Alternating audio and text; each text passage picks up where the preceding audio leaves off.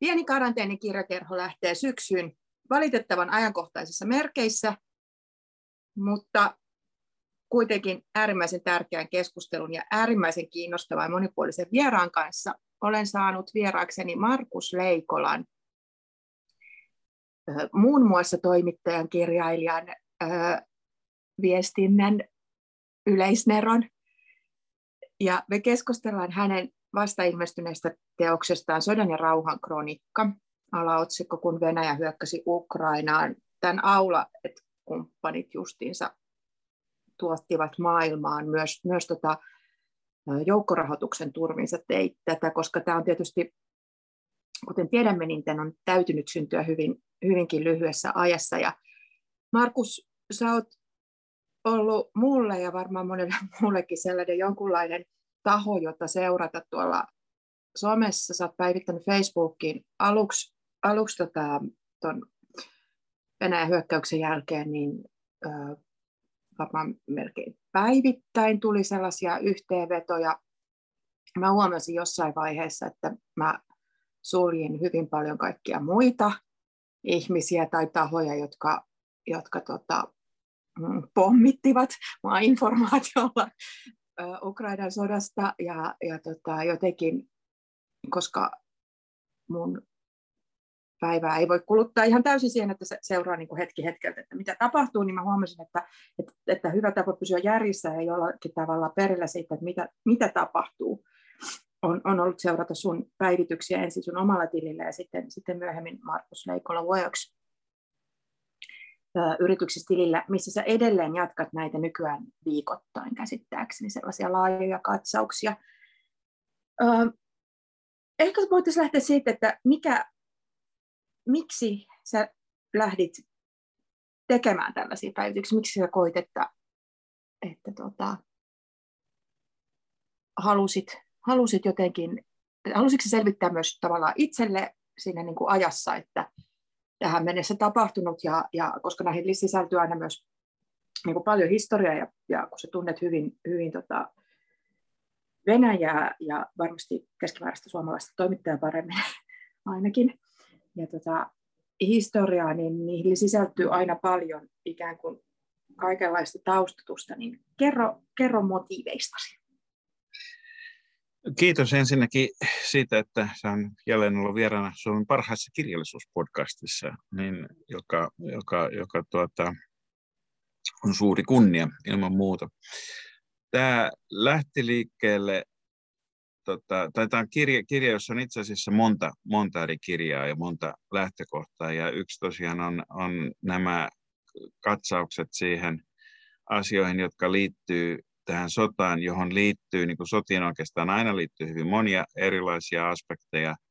Ne ovat sekä talouden että politiikan seurausta ja jatkamista muilla keinoin, mutta ne myöskin aiheuttaa sitten taas sen talouden ja politiikan muutosta ja sen lisäksi melkein kaikissa sodissa on juuria pitkälti, ja sitten jos ajatellaan, että turvallisuuspolitiikka koostuu sekä niin kuin diplomatiasta että, että tota, ase, asevoimista tai aseiden käytöstä tai potentiaalista aseella uhkaamisesta tai puolustuskyvystä, niin, niin, niin tota, ne ei niin kuin harvoin on niin kuin, no vähän niin kuin jäävuoren huippuja nämä sodat ja konfliktit, että siellä on aika paljon kaikkea muuta, joka liittyy elimellisesti si, sit siihen, ja, ja ylipäätään minusta täytyy nyt ensinnäkin mainita se, että suomalainen media, isot viestin, tarkoitan isoja viestimiä, niin, niin hoitaa ulkomaan raportoinnin erittäin hyvin, että on paljon ammattitaitoisia toimittajia ja useissa välineissä, isoimmissa välineissä kaikissa oikeastaan useampia ihmisiä, jotka on esimerkiksi itse ollut kirjavaihtajana Venäjällä ja vähintäänkin väkeä, joka on ollut kriisialueella ja nähnyt muita, muita sotia myös. Et, et sikäli tämä toiminta, joka mulla lähti liikkeelle siis siitä, että vaikka en ole varsinaisesti siis, mä olen aikoinaan tehnyt sotareporterihommia, mutta siitä on aikaa tosi kauan. Mutta ehkä semmoinen, semmoinen niin kuin vanha sotaratsu alkoi vähän kuopimaan tai ei ihan kokonaan niin kuin silloin helmikuun loppupuolella yöt kävivät levottomimmiksi ja sitten kun aamulla alkoi niin kuin herätä, että no joko, että onko nyt niin kuin, ja tar- tarkisti kännykästä uutiset, niin sitten tuli mulle niin kuin tavallaan tapa koota ajatuksia ja koettaa miettiä, että kirjoittaminen on niin kuin työväline siinä, että, että tavallaan kun se on lainausmerkeissä pantu paperille, eli biteeksi, mm. niin, niin, tota, niin se on niin kuin olemassa. Ja sitten se oli vähän niin kuin semmoinen juttu, että sinne sit aamuja hetkinä, kun niin kuin kirjasi sen oman käsityksensä ylös ja tosin samalla myös ulos, niin, niin sitten oli niin kuin helppo jatkaa unia. Sitä varten nyt edelleenkin kutsutaan aamukatsaukseksi, vaikka, vaikka varmaan, varmaan nykyään ne tulee pikemminkin iltapäivällä tai iltapäivän, iltapäivän lopussa. Ja,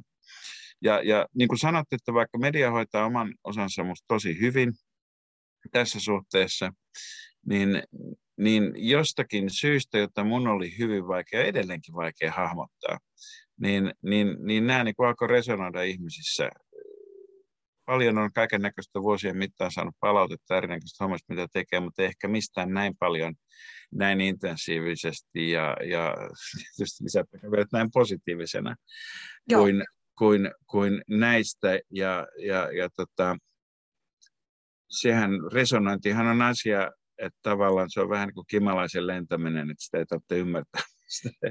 Miksi se on mahdollista ja mistä se johtuu itse mutta tota, kyllä näin varmaan voi sanoa, että ne on resonoinut.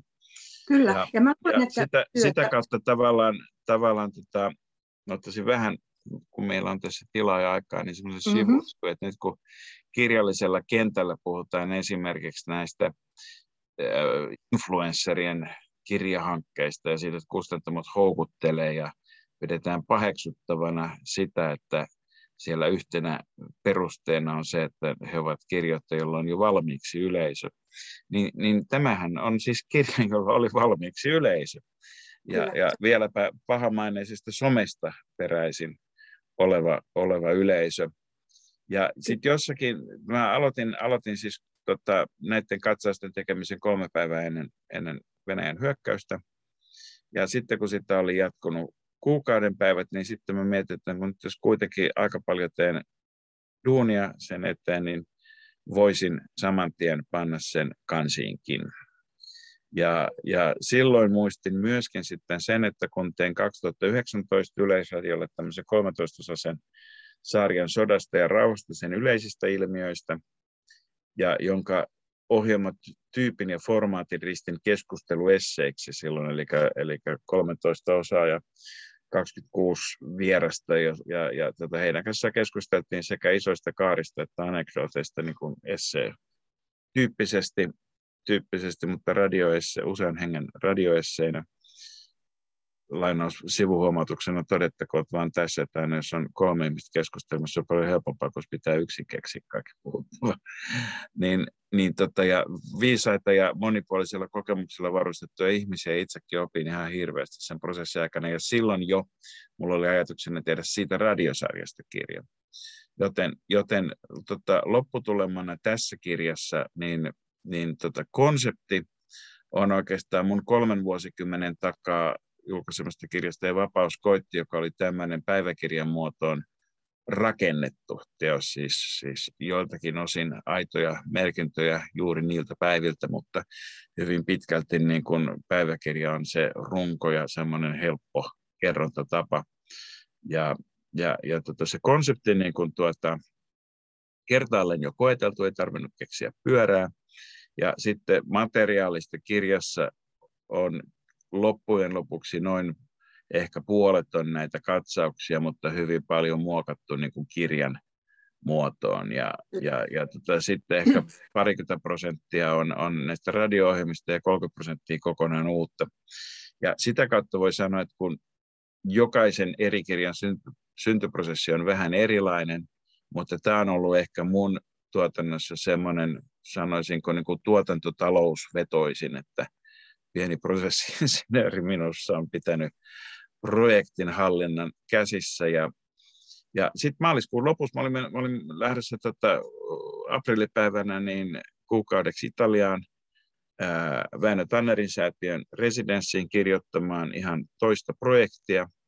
Mutta sitten kun mä totesin, että jos tästä tekisi kirjan, mä oon viisivuotisen taiteilijaporhan toisella vuodella, että mulla on aika paljon väljyyttä kuitenkin siinä, miten miten tuota, suunnitelmat, joissa on aika pitkä kaari kuitenkin, niin tota, mutta, mutta voivat elää, niin, niin tota, totesin, että tämän pystyisi pukkaamaan tähän väliin ja ennen kaikkea, kun minulla on mahdollisuus niin kuin intensiivisesti keskittyä, keskittyä tähän ja otin useampaan kustantamaan yhteyttä ja Aula oli se, joka sanoi, että, että heidän syksyn kataloginsa on oikoluvussa. Mm. Ja, ja tämä, tällä viittaa siihen kirjallaan ikävään todellisuuteen, että päätöksentekoprosessissa ei sanele pelkästään se, että kuinka hienoja käsikirjoituksia tulee tai edes puhtaasti markkinavetoisuus, vaan aika paljon myöskin nämä syklit määrittyy kirjakauppojen sisäänosto deadlineien ja päivämäärien ja heidän ennakkotilaustensa mukaan. Ja, ja, ja tota, silloin niin kuin syksyn, kun mä halusin kuitenkin, että tämä olisi niin kuin mahdollisimman nopeasti ulkona, niin, niin, tota, niin käytännössä niin päästiin sitten ihan, ihan tuota, puolessa vuorokaudessa tota, sopimukseen, jonka allekirjoitin kustannussopimuksen maaliskuun viimeisenä päivänä ja sitten jatkoin kirjoittamista, kirjoittamista Italiassa huhtikuun ensimmäisenä ensimmäisenä ja, ja, ja kustantajan kanssa niin kun katsottiin, että jos sen saa saada elokuussa ulos, että se menee silloin juhannukselta painoon ja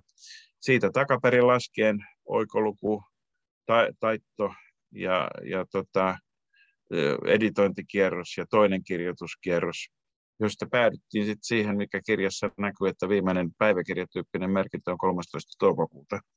Ja siitä katki että et aika niin kuin, miten mä nyt sanoisin, brutaalia makkarateollisuutta. Niin, mutta mä luulen, että se on tarkoituksenmukaista tämän teoksen kanssa, että, että tota, myös että se on niin kuin, niin kuin selkeästi, että tämä nyt käsittelee tämän ajanjakson, eli muutaman kuukauden, ja, ja niin kuin, että ne, se on se kehys, missä, missä tota, sä jatkaisit, koska voisi kuvitella, että jos, jos niin kuin julkaisu olisi siirtynyt vaikka sanotaan ensi keväälle, niin tota, sitten se pitäisi olla vielä niin kuin, laajempi, ja, ja niin kuin sit taas se tavallaan se, tämä kronikkamaisuus kuitenkin antaa sille sellaisen niin kuin, että ajassa tapahtuva ja jotenkin myös vähän siinä semmoisessa niin kuin alkujärkytyksessä, mikä on varmaan myös sellainen kollektiivinen, missä ihmiset niin kuin, jotenkin joutuu ää, kummallisiin tiloihin, mistä voidaan ehkä keskustella vähän myöhemmin. Mutta mä sanon vielä tuosta, että minkä takia mun mielestä varmaan tämä resonoi, jos en yhtään niin kuin vähättele sitä, että miten niin kuin mediat tota, Suomessa vielä ainakin jonkun verran huolimatta kannanotoista, että, että tota, ei toimittajien tarvitse osata kuin englantia ja, ja muut voidaan lukea ja kääntää Google-käänteellä, mutta et, et meillä on kuitenkin, ulkomaan reporterit tekee tosi hyvää työtä, mutta ehkä se on jonkunlainen sellainen, koska heidän tavallaan työssähän on tuottaa sitä niin kuin, miten raaka-ainetta tietyllä lailla ja niin kuin olla ajassa ja näyttää ja, ja raportoida kirjaimellisesti, että mitä tapahtuu. Ja sitten jonkunlainen tämä niin kuin, mielipiteen muodostava osasto, mikä tietysti on myös mediassa mikä niin kuin, mitä on niin kuin suhteessa hyvin paljon, niin kuin kolumnisaatio ikään kuin, niin, niin sitä, mutta kun se ei välttämättä ole, musta välillä ainakin näin niin kuin ahkerana somenkäyttäjänä ja kovana hot take ää, alan, alan niin kuin asiantuntijana, niin mielipiteitähän meillä on kaikilla, mutta jos niin kuin tavallaan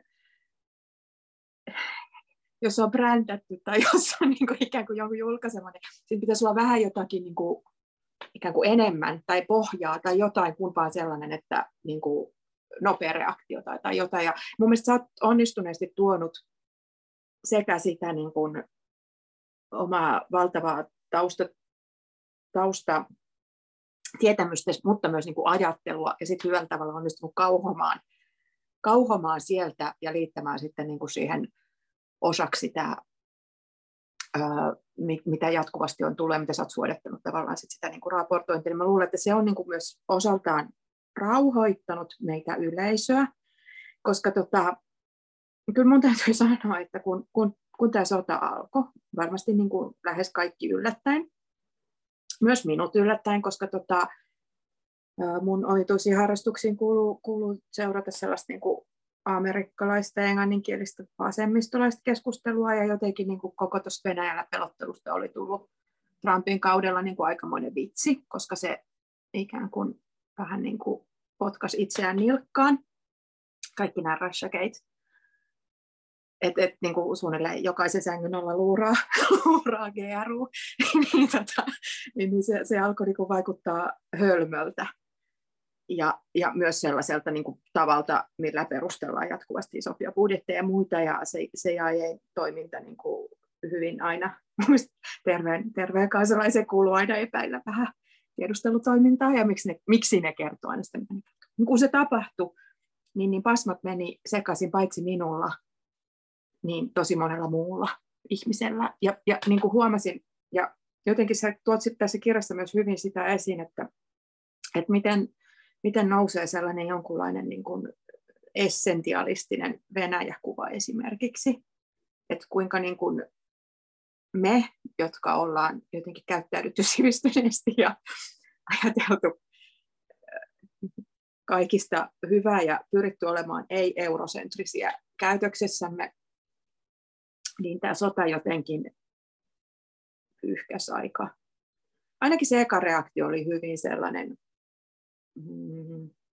nousi kaikenlaiset kummitukset esiin, jos näin voisi mun, mun mielestä on, on kohtuullista sanoa, ja, ja että ihmiset toivoivat, että näin ei tapahtuisi, ja toivominen on, on, on niin kuin ihmiskunta, ihmiskuntaa ylläpitävä ja pystyssä pitävä voima, ei toivomisessa ole mitään vikaa. Mm. Se, että toivominen ei yksin riitä, on toinen asia.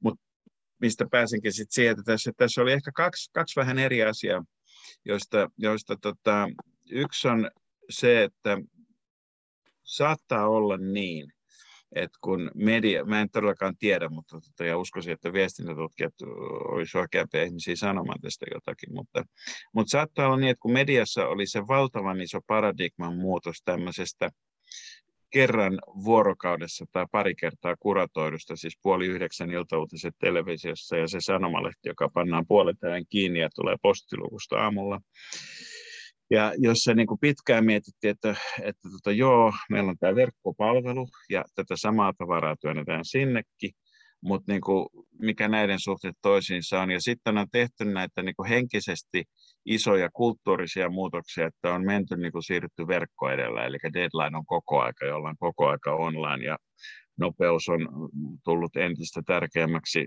kriteeriksi tota, ihan työprosesseissa ja muissa – niin, niin vaikka ei ole mitään teknistä estettä sille, etteikö näistä verkko edellä koko aika hetki hetkeltä uutisista voitaisi koostaa vaikka päivittäisiä uutiskirjeitä tai edelleenkin puoli yhdeksältä tulee uutiset mm. televisiosta edelleenkin on lehtiä, jotka ilmestyvät aamulla ja esimerkiksi Hesarissakin on myöskin verkossa tämmöinen päivänlehti-niminen Kyllä. sovellus, joka ilmestyy kello 2.00 yöllä, eli siihen aikaan, kun paperilehtikin on pantu kiinni kiinni, niin, niin tota, mutta et jotenkin, jotenkin niin kuin sen, sen yleisön, joka ei halua seurata hetki hetkeltä ja haluaa säännöstellä sitä tulvaa, niin sille ei niin kuin ole onnistuttu tavallaan niin kuin tarjoilemaan, markkinoimaan riittävän selkeästi niin kuin sitä vaihtoehtoa, että näinkin se voi olla, että näissä, näissä päivälehdissäkin esiintyy sitten, niin kuin sielläkin lukee hetki hetkeltä ja mm-hmm. siellä on semmoinen pitkä lista, mistä selata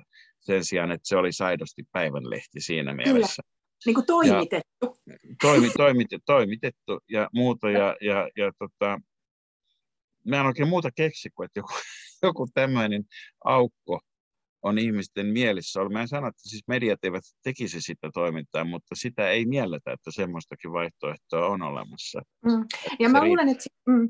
Ja se on tosiaan, vaan, vaan, sanoit... vaan koko tämä potentiaali, siis sanotaan, että se yleisö, joka lukee verkosta katsauksia, niin se lukee verkosta niitä medioita ja kokee, että ne mediat eivät tarjoile asiaa samalla lailla tai samalla tavoin. Tietysti minulla on sitten alu, aluksi painettu enemmän päivittäisiin tapahtumia ja nykyään on ehkä enemmän taustatusta ja kontekstointia, kun päivittäin tapahtuu vähemmän.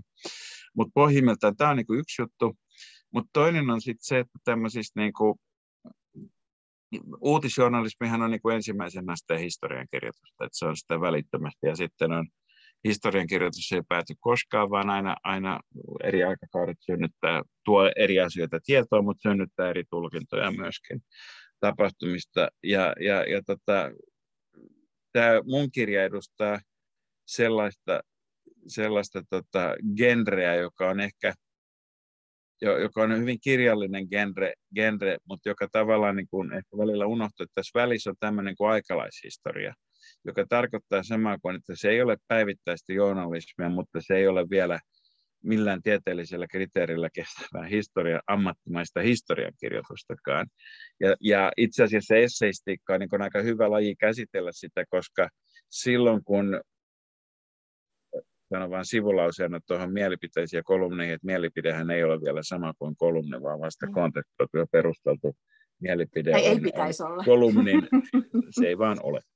Sitä voi, siinä, voi lukea ihan mitä hyvänsä kolumni, senhän voi kirjoittaa mihin hyvänsä, että joku on kolumni, mutta tota, mutta mut esseistiikka soveltuu niin sinänsä hyvin tämmöiseen aikalaishistoriaan, koska se kontekstointi on vähin, tota, se on, se on väkisinkin niin vielä vajaata, ja se on näkökulmista ja painotuksista riippuvaa hyvin, hyvin paljon, että miten asioita taustatetaan, ja, ja sen ei ole tarkoitus olla ehdoton saati lopullinen totuus, vaan, vaan tarjota niin kuin näkökulmia asioiden ymmärtämiseen. Sitähän esseistiikka on enemmänkin, ne on niin kuin ehdotuksia tavoiksi mieltää. Ja, ja, ja tota, sitten kun tässä kronikassa, kronikoinnissa yhdistyy, että mä halusin säilyttää sen tunnelman, mikä sodan alussa oli, kun vaikka, vaikka tota kulunut ja hyvin tosi lausahdus on, että sodan ensimmäinen uhri on totuus. Mutta kun sodan ensimmäinen tunnelma on sumu, eli, eli, eli on tämä kuuluisa sodan sumu siinä alussa, eli kaikki on vähän epäselvää ja muuten, niin, niin tosiasiassa sodan alkuvaiheessa me emme voi tietää, mikä on totta tai mikä ei, ja me emme edes tiedä, millä lailla se uhri on totuus. Informaatiota ja sen näköistä tavaraa on kyllä tarjolla yli ja kyllin, ja sitten on isoja alueita, joista sitä ei ole. Mm. Ja, ja, ja tota, sitä kautta mä halusin niin kun rakentaa myöskin dramaturgisesti narratiivin esseehän on kuitenkin myöskin laji, joka on siis niin kuin putoaa välillä kaunoja välillä tietokirjallisuutta ja halusin rakentaa tästä myös sellaisen teoksen, joka voi kulloisenkin kirjastonhoitajan UDK-luokituksen perusteella päätyä kumpaan hyvänsä pinoon. Eli, eli sillä lailla olla tyypillisesti esse, joka ei ole välttämättä tieto tai kauno puhtaasti kumpaakaan. Mutta mut niin myöskin, mm. että siellä on vahva, vahva dramaturgia niin kuin sillä lailla, että aluksi me emme tiedä, että kun me emme tienneet sitä, mistä oli kyse, niin, niin tässä kirjassakin se säilytetään se tuntuu ja tunnelma, että se alkaa vasta vähitellen, vähitellen seljetä. Ja silloin tietysti nämä niin kuin päivämäärät tai niin kuin ajassa, se, että tämä on rakennettu muotoon, joka elää ajassa, niin se ei ole vain sotatapahtumia, vaan se on myös käsityksen evoluutiota ihan, ihan vastaavasti ja samalla tavalla. Ja, ja, ja, tota, ja se oli ehkä siinä materiaalin työstämisessä ja muokkaamisessa kirjaksi niin, niin se helppo vaihe oli tavallaan poimia esimerkiksi ne viisi tai kuusi kohtaa, jossa on esimerkiksi vaikka pakotteista puhuttu, tai, tai viisi kohtaa, jossa on puhuttu ilmasodasta, niin kaivaa ne esiin ja sitten yhdistää ne yhdeksi tai kahdeksi niin kuin tämmöiseksi kirjamaiseksi teemakokonaisuudeksi, jotka sitten sijoitetaan johonkin kohtaan aikajanaan mutta, tota, mutta et se, niin kuin tavalla, se on, se on niin kuin vielä helpompaa, mutta tavallaan se vaikeampi on sitten tota, tota, niin kuin just, just katsoa, että miten se, miten se niin kuin käsitys elää. Ja sikäli oli hyvin tärkeää, että tässä on niin kuin myöskin sitten originaaliaikajanaa Kyllä. Janaa mukana. Ja, ja, ja kun meillä on sekä kummallinen sota että semmoinen, josta vieläkin on hyvin vaikea sanoa, että mistä kaikista asioista on missäkin kohtaa kyse, niin, niin ehdottomasti en halunnut olla besservisser, vaan jättää suuren määrän epätietoisuutta myöskin lopputulokseen, koska mun mielestä se on niin kuin, tekee ehkä niin kuin mun etiikan mukaisesti myöskin niin kuin oikeutta tapahtumille, että ei yritetä, saman aikaan kun yrittää, niin kuin yrittää auttaa ymmärtämään, mutta samaan aikaan emme yritä niin kuin väittää, että joku asia on sitä tai tätä silloin, kun mm. siitä on tosi vaikea sanoa. Kyllä. Sen Jota... epätietoisuuden ja epäselkeydenkin kanssa pitää voida elää. Se Joo, ja se tekee mun mielestä tämän, tämän sodan rauhan kronikan lukemisesta niin kuin, ö, hyvän kokemuksen, koska tota, just se, että, että tota, sä et ikään kuin, niin kuin ylätasolta väitä, että niin kuin jotain, et, tai jotenkin niin kuin näytä, että miten pitäisi oikein ajatella näistä, näistä tapahtumista. Ja siinä, siinä säilyisi semmoinen niin kuin, tämän luettua, niin että sitten kun asioista on kulunut jonkin aikaa ja on sitten äh, no eihän niin tietysti historiallisissa tapahtumissa maiden välillä ei ole, ei ole lopputuloksia, mikä, mikä tota, on, on hyvä muistaa tota, aina, mutta, mutta niin kuin jossain vaiheessa olisi tosi kiinnostavaa, jos palaisit vielä jotenkin ikään kuin, niin kuin tähän jos mä haluaisin lukea lisää sun ajattelua tästä niin kuin nimenomaan noista kaikista taustoista ja siitä. Yksi aihe, mistä mä haluaisin ehkä puhua, on just jotenkin tämä, mihin sä viittasitkin, niin kuin ikään kuin meidän historian käsitys ja, ja, ja sen tuottaminen tavallaan nykypäivässä ja sitten toisaalta sen niin kuin toistaminen, koska siis mun oma tausta on siis historian opiskelijan ja jos siellä nyt jotain oppii heti, heti alussa, on se, että, että historia on niin kuin elävä tiede ja, ja, ja, ja sitä kirjoitetaan jatkuvasti uusiksi. Se ei tarkoita sitä, mitä niin kuin jotenkin ehkä arkiymmärryksissä halutaan ymmärtää, että, niin kuin, että joku olisi ollut väärässä ja nyt me näytetään, että mikä oikein, tai, tai niin kuin kirjoitetaan aina virallista historiaa tai muuta.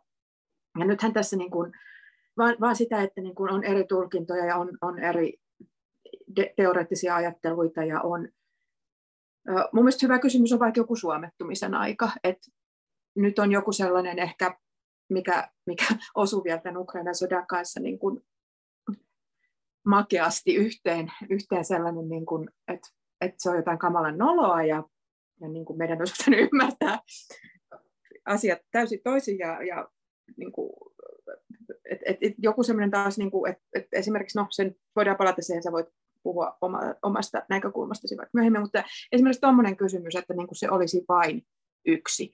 Ja mun mielestä mikä, yksi asia, mikä minua on häirinnyt tässä sanotaanko julkisessa keskustelussa sellaisessa normaalissa ymmärryksessä Ukrainan sodasta koko ajan on ollut se, että Putinia on kyllä osattu käyttää esimerkkinä hahmosta, joka ikään kuin poimii sieltä historiasta niin kuin sen hänelle tarkoituksenmukaisen historian ja kertoo sitä ja tekee sitä narratiivia.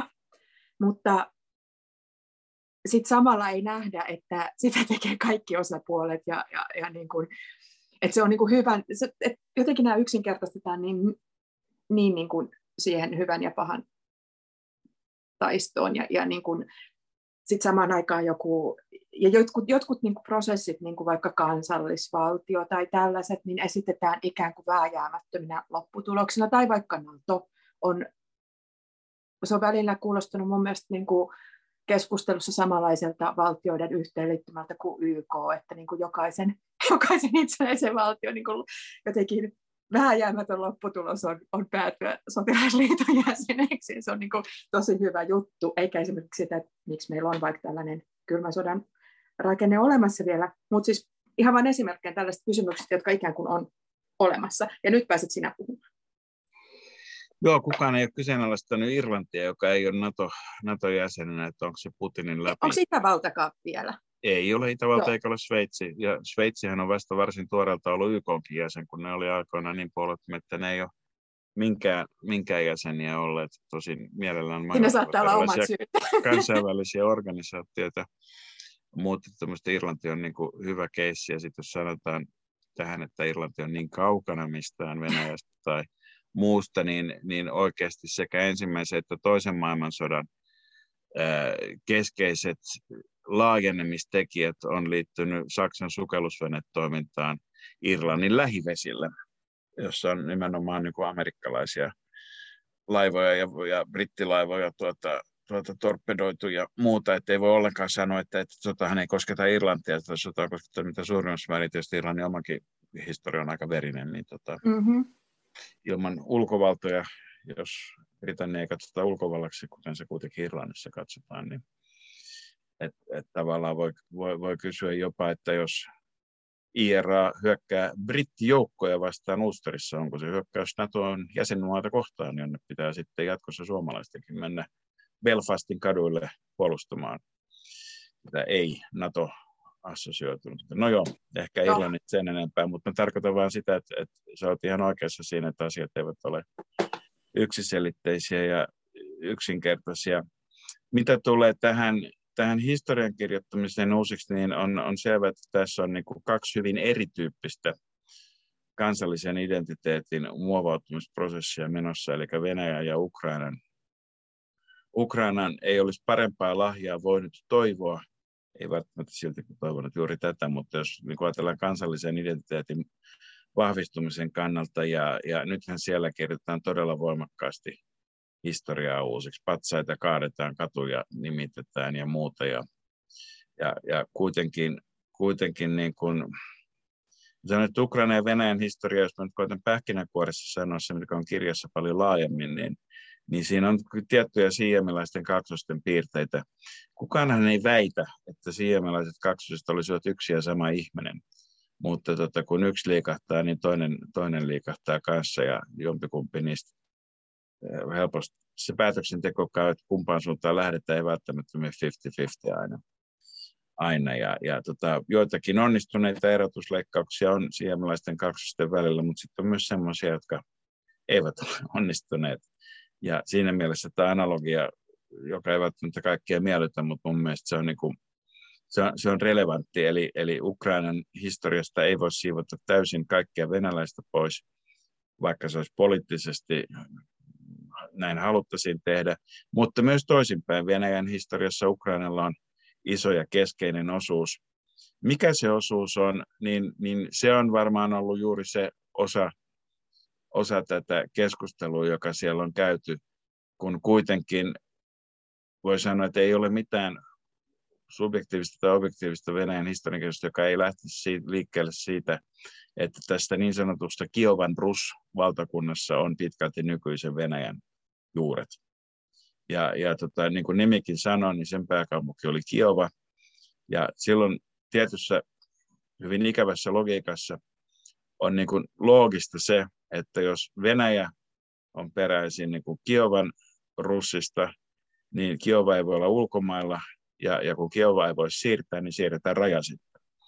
Sitten siten, että, että se alkukoti on niin kuin, ikään kuin ajatuksena, että alkukoti on se, mikä on edelleenkin samalla tietysti logiikalla voisi ajatella, että suomalaisten pitäisi liittää tuo Volkamutka hmm. itseänsä, mm. jos, mm. jos me olemme, tähän on moneen kertaan tutkimuksessa todettu, että me nyt Eikö se rustaastu tuolta Ruotsista, kun sieltä... No, niin rus, rus tulee Ruotsista ja tota, tämä Nestorikronikka, jota tässä Pastissiinä tämänkin kirjan nimessä käytetään, niin se kertoo nimenomaan sen myyttisen tarinan, niin kuin jolla, jolla Rus syntyi ja jossa varjaakit, eli ruotsalaiset, niin tota, ja jos ajatellaan Suomen sijainti, ja Ruotsi, Rus, Rassia on kaikki sama, samaa juurta, ju, juurta, ja näin ollen itse Suomen sijaitsee tavallaan kahden Ruotsin tai kahden Russin välissä, välissä mihin näiden voisi olla pärjätty niin tosi hyvin. Et meillä on niin kuin same but different kummallakin, kummallakin puolella. Ja yksi isoista paradokseista on siis se, että todellakin Venäjässä pidetään pyhänä tätä asiaa, että ruotsalaiset ovat perustaneet Venäjän. niin, niin tota, ja slaavisanahan taas on samaa kanta, kantajuurta kuin orja, mm. joka tunnetaan varmaan englanninkielisestä slave-sanasta siis parhaiten. Että, että tota, eipä sekään nyt joka suhteessa ole kauhean, niin kuin, jos nyt sanoisin, määrittely. Mutta yhtä kaikki, nämä ovat niin opinkappaleita.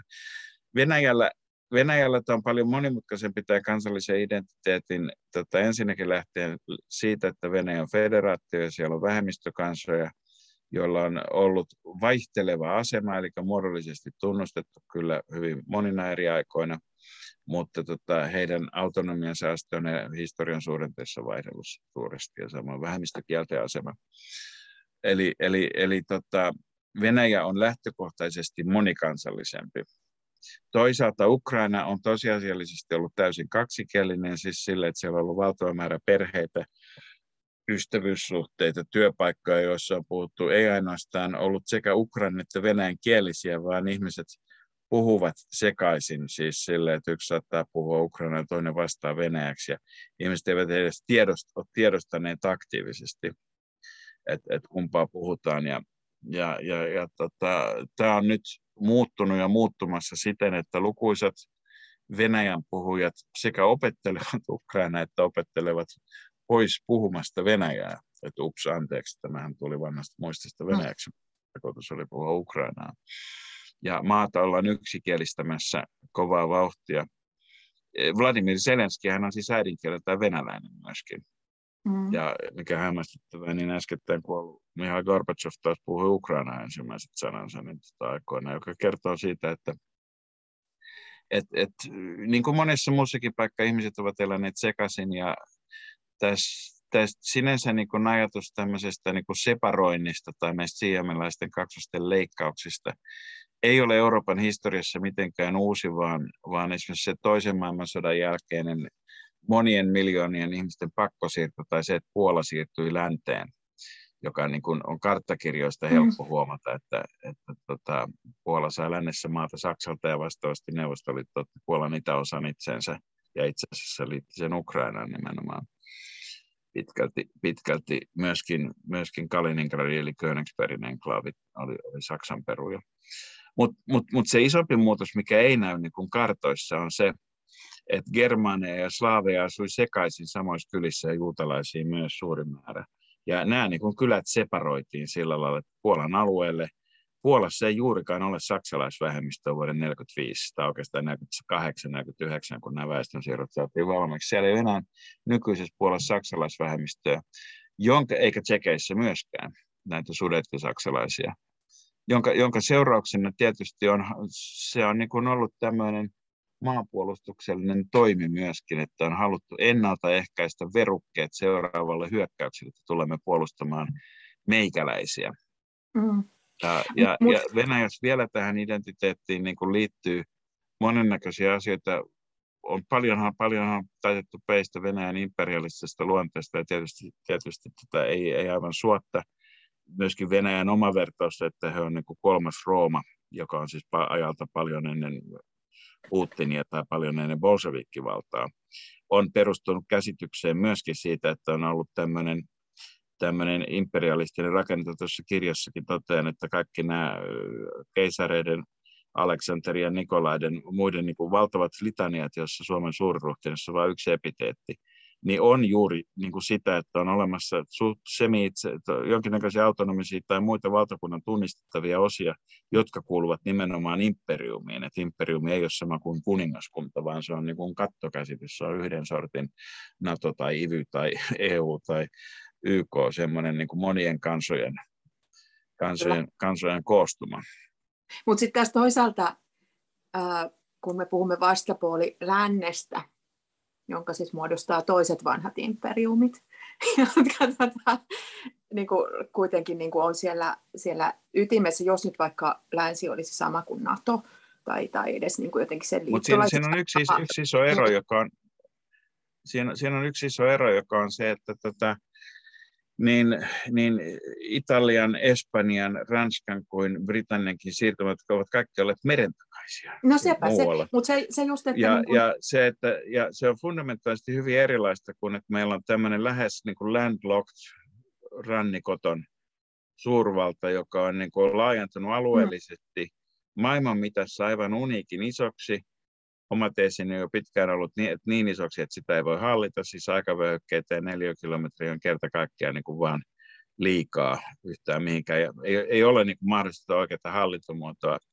Toisaalta kun venäläiset on isona enemmistönä ihan kaikissa, kaikissa tuota, maan osissa johtuen vuosisatoisesta kolonialistisesta kehityksestä, niin, niin on myöskään vaikea kuvitella, että miksi se halkeaisi esimerkiksi Siperia ja kaukoita versus Euroopan puolelle tai johonkin muuhun. Ei, ei ole niin kuin se, ne, ne, ne, ne niin kuin alueellisesti yhdistyvät tekijät ovat paljon pienempiä kuin valtakunnallisesti yhdistyvät, mutta siitä huolimatta. Ja taas niin, ehkä niin, voisi kysyä koloni, se kolonistinen prosessi on hyvin, on. hyvin, hyvin erilainen ollut, ja kolonialistinen ja imperiali, imperiumin niin luonne on myös hyvin erilainen kuin semmoisen, mikä on niin kuin pantu eri paloista sieltä täältä kokoon. Mm. Kyllä, mutta tota, siinä vaan jotenkin tässä, tässä niin kuin, keskustelussa, mikä on siis jotenkin siis itsestään selvästi tuomitaan niin kuin just Venäjän ajattelu siitä, että sillä on tällaisia sille, sille ikään kuin kuuluvia vaikutuspiirejä tai sellaisia, joita sen kuuluisi saada hallinnoida, joko, joko niin kuin muodollisesti samassa valtiossa tai ainakin sillä, että sillä on vahva vaikutusvalta niihin. Mutta nyt tulee tämä, mistä mua voi syyttää whataboutismista, niin, niin äh, samaan aikaan mä en ole hirveästi nähnyt vaikkapa EUn sisällä moitteita siitä, miten tota, suuri läntinen ystävämme puuttuu oman, oman äh, tota, tai sen naapurimantereen Etelä-Amerikan ja Keski-Amerikan valtioiden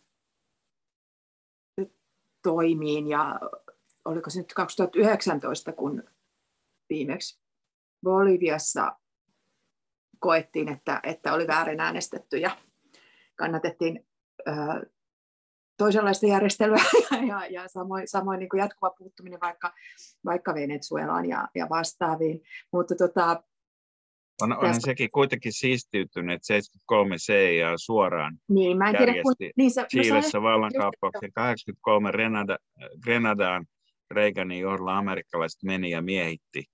Miehitti tota, sen ihan täsmälleen samalla lailla kuin joku Krimin tota, valtaus, paitsi sillä erolla, että se ei ollut koskaan kulunut kausaksi Yhdysvaltoja. Mm. Ja nykyään, nykyään nämä ovat niin kuin hienova, hienovaraisempia, eikä, eikä ehkä ihan niin suoraan aggressiivisia. Mutta joo, kyllä, kyllä, kyllä. Mun mielestä tuossa kritiikissä on oma, oma oikeutuksensa.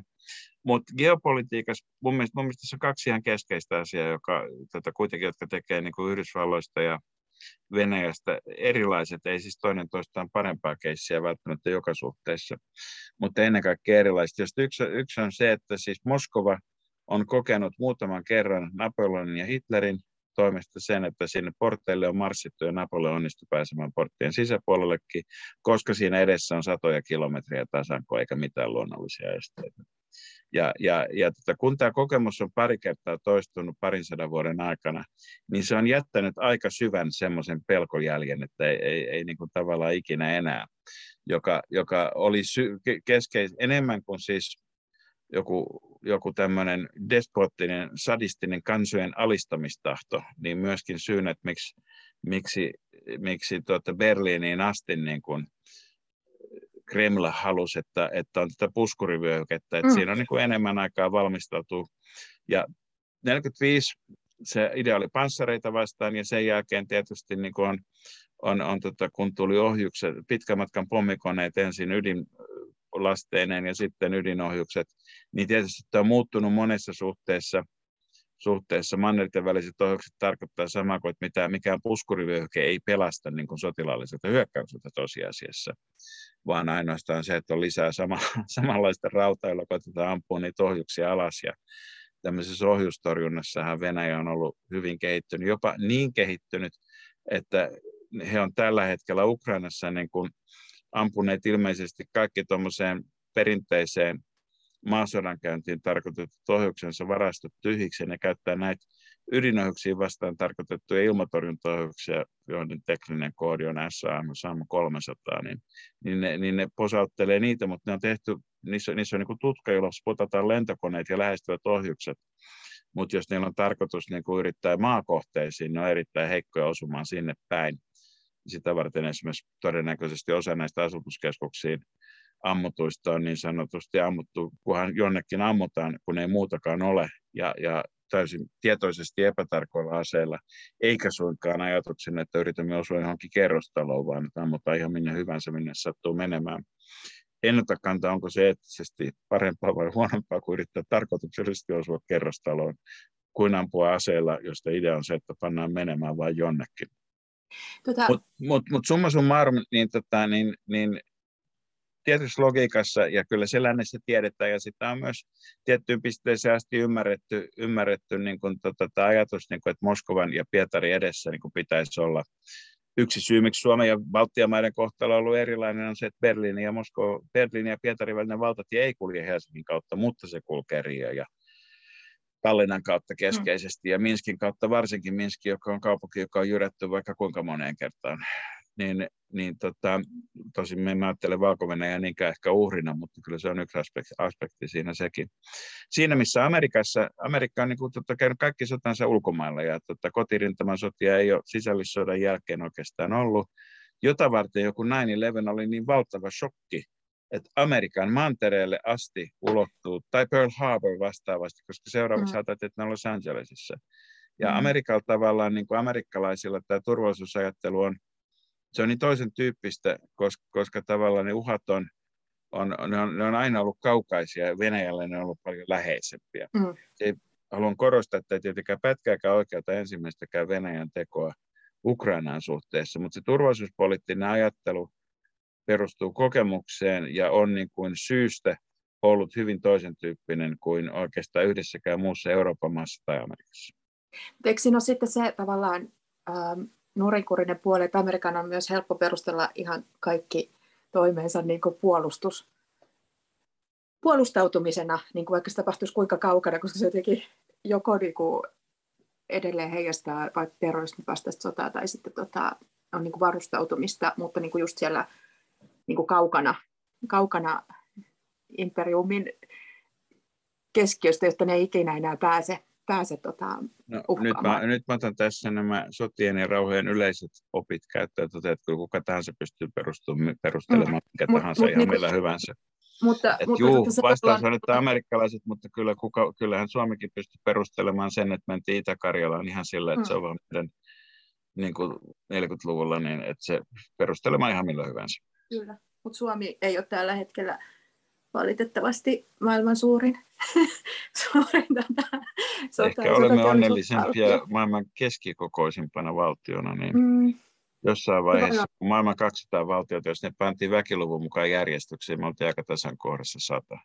Joo, ja se on kiinnostavaa, koska tota, just tuo suuruushan se ö, aiheuttaa varmaan niin kuin suurvaltojen tavallaan myös niin kuin sille asujaimistolla aina erilaisia hankaluuksia kuin just tämä tällainen niin kuin miellyttävä keskin, keskikertaisuus ja keskikokoisuus.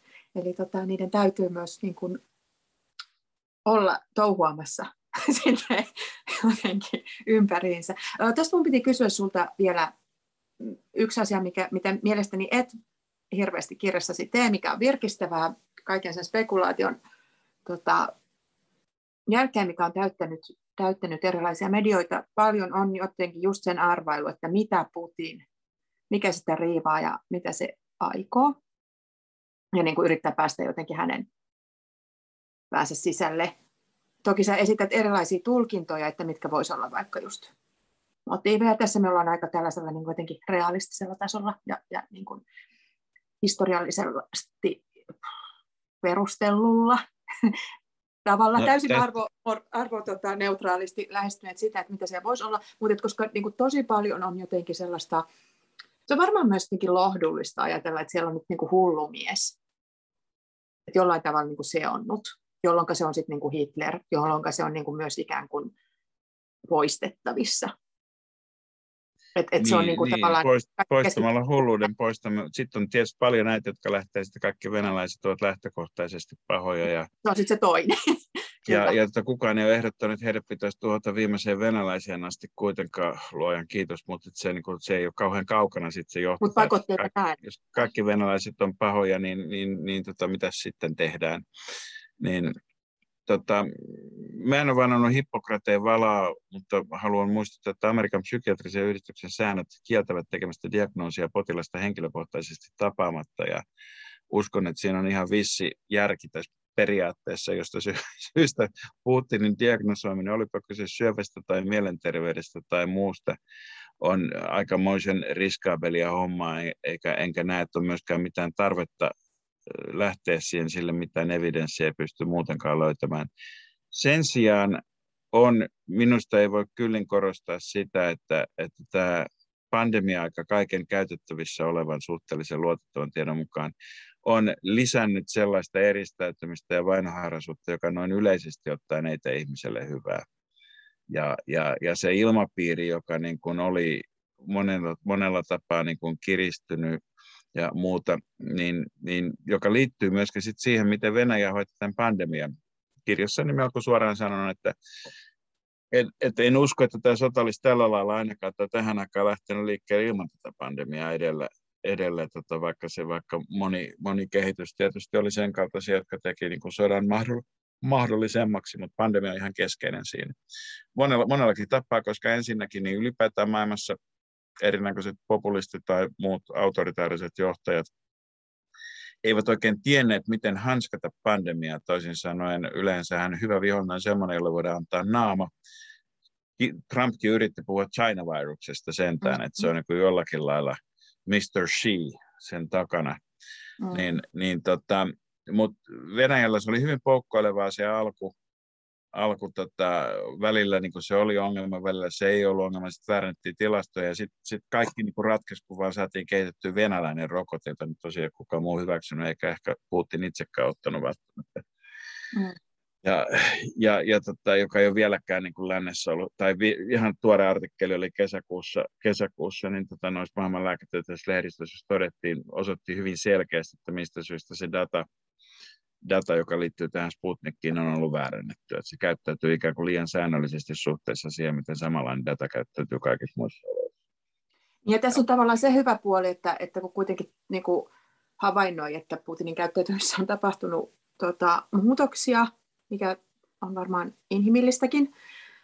Öö, kaikki me vanhenemme muun muassa, ja, ja on vaikea, vaikea myös kuvitella, että minkälaista olisi olla ikään kuin, niin kuin itsensä täysin eristä. Ja just se, kun, kun hän on niin kuin tavallaan siinä tilassa, että ei voi luottaa kehenkään, koska on päättänyt, että ei voi luottaa kehenkään niin kuin ympärillä edes. Kuka, niin kukaan niitä... muukaan ei luota kehenkään, että se ei ole mm. vain hänestä kyse, niin, vaan, se vaan voi... tällä hetkellä tavallaan semmoinen kollektiivinen pelon ilmapiiri, että, että tota, et, ja, ja joka, joka niin kuin mä epäilen, että jos se jostain kohtaa murtuu, niin minusta armeija on niin kuin todennäköisin siitä syystä, että tähän asti niin kuin, kenraaleilla on ollut aika mukavat oltavat kuitenkin esikunnissa ja Datsoilla ja ehkä jossain läntisillä huviloillakin välillä tai jahdeilla. Mutta tällä hetkellä kenraali on siis henkilö, joka voi joutua lähteä sinne etulinjaan, jos on kylmä, jos voi menettää henkensä. Kymmenen kenraalia on kuollut jo Mm. Ja, ja, ja tota, se tekee niin kuin suhtautumisen sotaan ihan erinäköiseksi. Kenraalit eivät lähtökohtaisesti nykypäivänä ajattele, että sotimiseen kuuluu heidän oma kuolemanriskinsä. Joo. Vaan, vaan tota, ja, ja, ja tähän liittyy myöskin sitten se toinen piirre, joka ei välttämättä ole kauhean populaari Suomessa, mutta tietyssä mielessä Putin on kärjistäen sanottuna keskitien kulkija, eli Venäjällä on aika iso, varsinkin armeijassa, tämmöinen niin kuin sotapuolue, joka on sitä mieltä, että ilman kunnon liikekannallepanoa ja muuta, että sota ei niin kuin voi voittaa nyt, kun me ollaan niin kuin toinen käsi selän takana tai puoliksi soditaan. Tämä voi kuulostaa niiltä, jotka ajattelevat, että Ukrainassa on ihan poikkeuksellisia julmuuksia. Se voi kuulostaa kohtuuttomalla ajatella näitä Venäjä ei sodi täysillä. Toiset se näkee niin kuin lopputuloksesta, että eihän se sitä tee. Mm. Ja sitten on tietysti myöskin niitä ihmisiä, aika paljon ja myöskin eliitissä, mutta jotka eivät välttämättä kauhean paljon tuosta sitä esiin sattuneista syistä, jotka ovat sitten sitä mieltä, että tämänkin verran sotimista on älytöntä. Ja se voi hyvin olla, että tämä välitien kulkijat, eli että meillä on niin kuin jonkinnäköisiä toimia, toivotaan, että tämäkin riittäisi niin kuin sodan ratkaisemiseen, mutta ei sen näytä olevan riittävästi. Se voi hyvin olla, että se, se niin kuin supistuu, tämän Putinin nykyinen linja supistuu niin kuin hyvinkin pieneksi puolueeksi ikään kuin sekä rauhaan että enempään sotaan haluavien välissä myöskin jatkossa. Että et, et monessa suhteessa saattaa olla, me ollaan tietysti mielessä niin kuin nähty niin kuin laadullisesti tästä sodasta vasta aivan ensimmäinen vaihe, joka on se, että yritetään niin kuin tämmöisellä yrityksellä saada ratkaisua. Voi myös olla ihan yhtä hyvin, että, että tota, siis, tässä on niin vaikea sanoa yhtään mitään, niin voi hyvin olla, että, että myös Venäjä vetäytyy tai ennen kaikkea mun mielestä, niin kun katsotaan sotimisen historiaa ylipäätään, niin kannattaisi olla varautunut siihen, että, että vaikka kaikki onkin sitä mieltä, että, tai moni on sitä mieltä, että Putin pitäisi vaihtaa ja, ja ratkaisu ei saada niin kauan kuin Putin on vallassa ja mihinkään normaalin ei voi palata, mutta aika usein maailman historiassa tulitauot, aselevot ja jopa rauhansopimukset allekirjoitettu niiden kanssa, jotka sodan on aloittanutkin, koska ne on joilla se valta on tällä hetkellä ei ole mitään edellytyksiä tietenkään, tietenkään mihinkään näistä tulitaukoa aselepoon tai, tai rauhansopimukseen, mutta se ei myöskään tarkoita sitä, että ne edellytykset eivät voisi muilta osin tulla täyteen siten, että siellä on edelleen Putin. Mm. Tässä on pari asiaa heti, johon mä haluan tarttua. Ja vielä jotenkin jatkaa siitä, että, että tavallaan, että jos me aina, tai niin kuin, että jos on se sellainen niin kuin Putinista joku sellainen yli tai epäinhimillinen niin kuin hirviökuva, niin silloinhan se, silloin myös helppo sit niinku tuomita tavallaan niinku just lähimenneisyyden. Vaikka kotimaiset poliitikot, että, että, että ne on olleet tyhmiä, kun ne on suostuneet sen kanssa niin kuin ylipäätään. Että et joku sellainen ajatus, että olisi ollut kunniakasta olla jotenkin niin kuin sodassa koko ajan. Ja tämä on mun mielestä jotenkin siis, mä en tiedä kuinka pitkälle ihmiset jotenkin ajattelee tällaisia niin kuin kannanottoja, mutta tota, itse, itse niin kuin mieluiten eläisin rauhan, rauhan ajassa niin kuin sillä ja mun mielestä, niin kuin, jos maailman rauha on edelleen ihan niin kuin aika hyvä tavoite. Ja, ja tota, jotenkin se, että, että se toteutuisi vaan sillä, että ollaan jämptisti jotakuta vastaan. Ja niin kuin ikinä ei voida neuvotella tai, tai tota, tehdä kauppaa, mikä on se ihmiskunnan keskeinen tapa kommunikoida, niin ollut kautta historiaa ja yleensä pitänyt niin kuin esimerkiksi loppujen lopuksi meillähän on vaikka Venäjän kanssa aika pitkä sellainen niin kuin, myös niin kuin rinnakkaiselon aika. Että se ei ole, välillä saa keskustelusta semmoisen käsityksen, että Suomi olisi niin kuin joku vaikka Minsk, että niin kuin jatkuvasti lanattu yli puoli ja toisin, mutta siis näinhän ei ole varsinaisesti. Suomi on viimeksi lanattu yli 1700-luvulla. Niin. Siitä on aika, aika, aika pitkä aika. Ja silloin, silloin oltiin tosiaan kahden tulen välissä. Kahden eikä, eikä, eikä silloinkaan koko Suomi, mutta siis silloin, että venäläiset, venäläiset poltti niin kuin Hailuodon kirkkoa väkeä, joka Hailuodon on kuitenkin eri puolilla Suomea kuin Venäjän raja. Kyllä. Niin, niin, niin tota, jälkiviisaus on tietysti laji, joka ei tunne rajoja, vaan voi venyä kuinka, kuinka pitkälle hyvänsä, mutta se on myös laji, joka on lähtökohtaisesti kohtuuton aina, aina sille tota, päätöksenteon kokonaisuudelle ja olosuhteiden kokonaisuudelle, mikä kulloinkin on vallassa. Mä sen verran vaan tuosta voisi puhua, jos olisi oman keskustelunsa paikka niin pitkäänkin, mutta sen verran vaan, että mä itse mä uskon... siihen, että, että mä voin julkaista tästä semmoisen kymmentuntisen version. uskon, uskon itse aika paljon, että Suomessa tämä varsinkin ehkä eliitin piirissä, niin, niin tota, tämä viime talvena nähty TV-sarja suomettumisesta vaikutti, niin kuin, että se oli niin kuin, tavallaan pohjavireenä niin kuin siihen, että miksi meillä sitten sekä NATO-myönteisyys että tavallaan niin kuin Venäjä-viha, en puhu mm. russofobiasta, vaan Venäjä-vihasta, lähti niin kuin liikkeelle, että se oli semmoinen, no nyt ei ainakaan niin kuin mokata tai ryssitä niin kuin tätä, tätä kierrosta, että kun aikaisemmin niin kuin mokattiin. Mutta sitten jos loppujen lopuksi katsoo, niin, niin sekä Suomen taloudellinen että sosiaalinen vauraus että vakaus, niin, niin kyllä niin kuin sodan jälkeiset vuosikymmenet on kaikki ollut joka suhteessa globaali menestystarina, ainakin ulkomaalaiset on sitä mieltä et, et hirveän vaikea sanoa, mitä Suomen olisi pitänyt ihan kauheasti hävetä niin kuin näissä vuosissa sitä varten. Muutamia ylilyöntejä oli, mutta ylilyöntejä on kyllä kaikilla kansoilla johonkin suuntaan jossakin vaiheessa ja, ja, ja varmasti teemme, tulemme tekemään ylilyöntejä jatkossakin erityisesti. Kyllä. Kyllä se on mun mielestä... mahdotonta niin kuin lähteä maailmasta, jossa ei ylilyöntejä tapahtuisi. Olennaisempaa katsoa niin kuin näitä päävirtoja ja ja kyllähän se niin kuin turvallisuuspoliittisesti niin kuin Euroopan mitassa on ollut hyvin poikkeuksellinen ja tässä vaiheessa niin kuin todella merkityksellinen. Myöskin linjaus, että me pidettiin puolustuskyky, puolustusmäärärahat, kalustohankinnat, puolustustahto mielipidetukset mukaan korkealla samaan aikaan, kun meillä oli aktiivinen idän politiikka ja paljon idän kauppaa ja muuta. muuta. Ja tota, ennen kaikkea tämä oli kehitys, joka sopi täysin hyvin niin, tota, niin Neuvostoliitolle kuin Venäjällekin. Yksikään niistä lähtenyt niin vastustamaan sitä asevoimien määrää ja tasoa, mikä meillä oli, vaan nähtiin myöskin, että se on myöskin sitten tota, riippumatta siitä, kuinka pitkälle YA-sopimusta olisi oikeasti käytännössä sovellettu, mutta että se oli myöskin niin kuin osa sitä Pietarin etuvartioturvaa, joka niin kuin aikaisemmin todettiin, oli heille, on ollut heille niin, kuin niin tärkeä että et Suomi on ajatuksena, että Suomi niin kuin ei muodostu osaksi mitään, ja sikäli on tietysti myös merkittävä muutos. Mutta samaan aikaan niin kuin meillä, on, meillä on tietysti mielessä tämmöistä niin sosiaalista pääomaa Venäjän eliittipiireissä tosi paljon edelleenkin jäljellä. Et vaikka Suomi liittyy niin NATOon, niin, vasta, niin tavallaan, että no, se on kuitenkin se vanha Suomi tietysti mielessä. Me itse mm. ajatellaan tätä muutosta varmaan isompana monessa mielessä itse mä ajattelen sitä, että tämä NATO-jäsenyys on niin kuin täydennys erittäin hyvin toimineeseen tota, puolustuskyvyn ylläpitämisen ja kehittämisen plus aktiivisen ulkopolitiikan komboon, joka on se kivijalka edelleenkin. Se ei niin kuin muuta siitä mitään, mutta se, mutta se, mutta se tulee niin kuin täydemmäksi. Ja näyttäisi siltä, että aika iso osa kuitenkin niin kuin Kremlinkin elitistä näinä aikoina. Sielläkin toki omat sivu- ja mutta, mutta on pohjimmiltaan niin samaa mieltä, että että he ei miellä, että Venäjän turvallisuuspoliittinen tilanne olisi mitenkään ratkaisevasti muuttunut Suomeen, muuttunut Suomen ja Ruotsin NATO-jäsenyyden kannalta, mikä on oikeastaan vähän yllättävääkin. Niin, ehkä se on myös vähän epätota, imartelevaa, etteikö se olekaan niin suuri?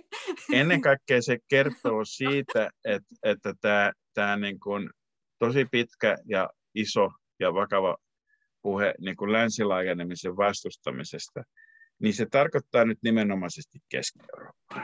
Mm. se on kuitenkin tämä niin kuin Nordic Theater on, tai Luotte, Venäjän näkökulmalta Luotteinen sivusto, se on toinen, että täällä on niin kuin kaksi asiaa, jotka kiinnostaa. Yksi on Pietarin turvallisuus ja toinen on sitten toi arktinen ja meri, joka on niin kuin nimenomaan kuolan tukikohdat on heidän ydinsukellusveneidensä merelle pääsyn kannalta, kun se on kuitenkin jäätön satama sen Murmansk. Niin ne on ne asiat, mitä kiinnostaa, mutta Suomi ei sinällään ole kauhean kiinnostava. Mm. kiinnostava. Ukraina on sinällään erittäin kiinnostava ja tärkeä. Mm. Tässä on hyvin, hyvin iso ero.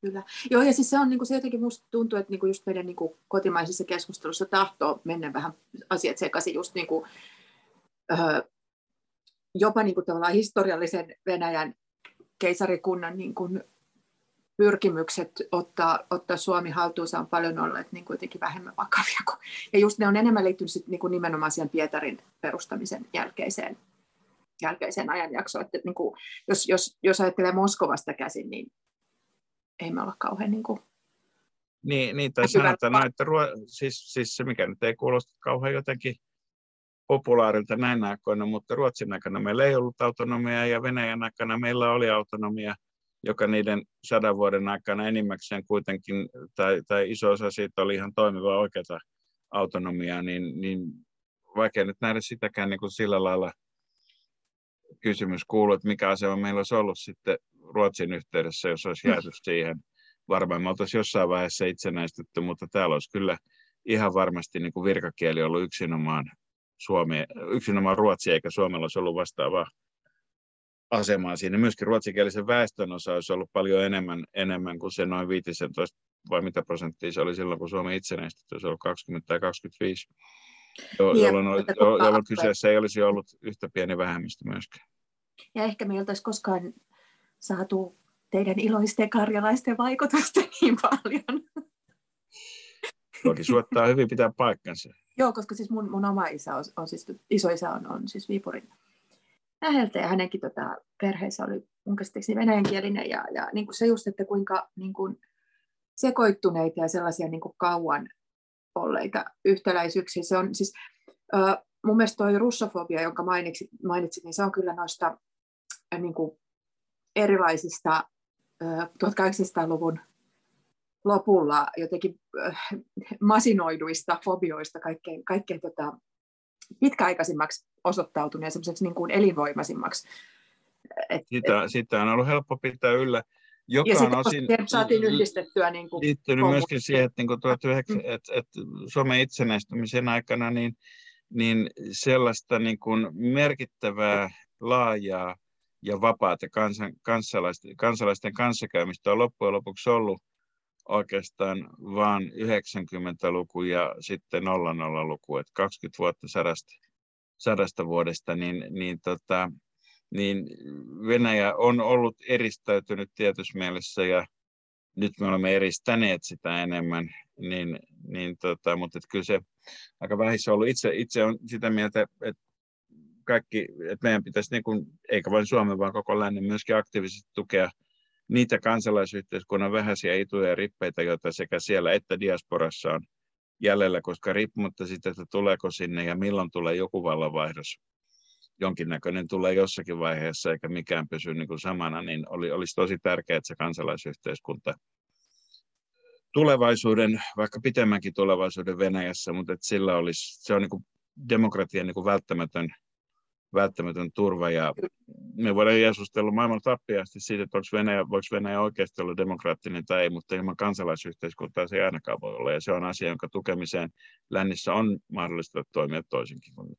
Kyllä, kyllä. Ja se on se asia, mikä kauniisti sanottuna ryssittiin just 90-luvulla, eli siinä edellisen, edellisen ikkunan aikana. Ja se on mun mielestä kiinnostavaa, että tavallaan mm, minkälaista niin kuin lännen puolella ei käydä kauhean itsekriittistä keskustelua siitä, että mikä meni pieleen, kun tavallaan niin kuin just tämän niin kuin shokkidoktriinihoidon hoidon kanssa. Niin kuin... Tämä on ehkä tähän, tähän meidän kuuluisa klisee, kuten että juuri nyt ei ole vielä sen aika. Niin, niin mutta koska olla... se on myös sopivalla tavalla, koskaan ei ole sen aika. Ja, ja siis no se onkin toinen puoli, että puoli, että koskaan ei ole. Niin, loistava, loistava myös veruke siihen, että, että niin kuin, Et siinähän mielessä tällaiset niin kuin, uh, selkeät pahikset on aina, on aina kauhean niin kuin, hyviä meille, jotka ollaan toisella puolella, koska silloin ei, ei tarvitse omaa toimintaa tarkastella kauhean ja, kriittisesti, koska koskaan ei ole sen aika.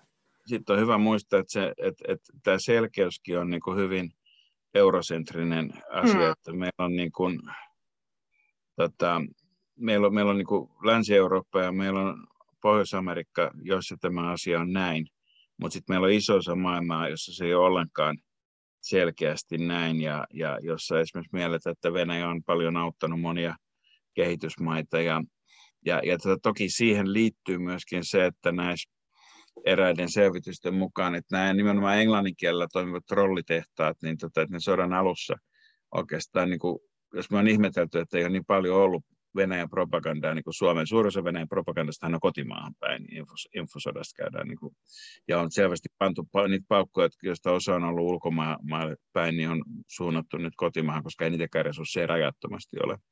Mutta englanninkielisestä propagandasta, joka suuntautuu aikaisemmin valtaosin niin kuin Britanniaan ja Amerikkaan, ja jotka on myötävaikuttaneet niin Brexitiin kuin Trumpinkin, että niillä on saatu tuloksiakin, niin, niin selvitysten mukaan sodan alun jälkeen niin ne väheni dramaattisesti nämä, mutta sen sijaan Intiaan ja Etelä-Afrikkaan kohdistunut propaganda kasvoi merkittävästi.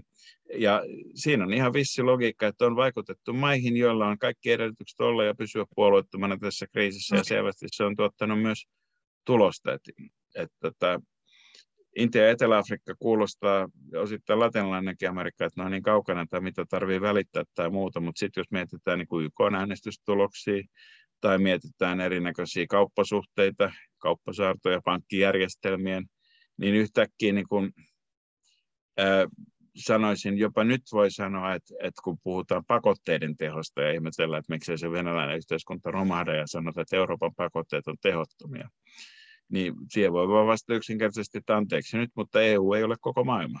Niin. niin me teemme sen, minkä me voimme, ja se vaikuttaa sen, minkä vaikuttaa niillä aikaväleillä, Mut, mutta, tota, mutta tätä taistelua sieluista käydään todella monessa sellaisessa paikassa, jotka meistä tuntuu toisarvoisilta, mutta jotka ei välttämättä sitä ole.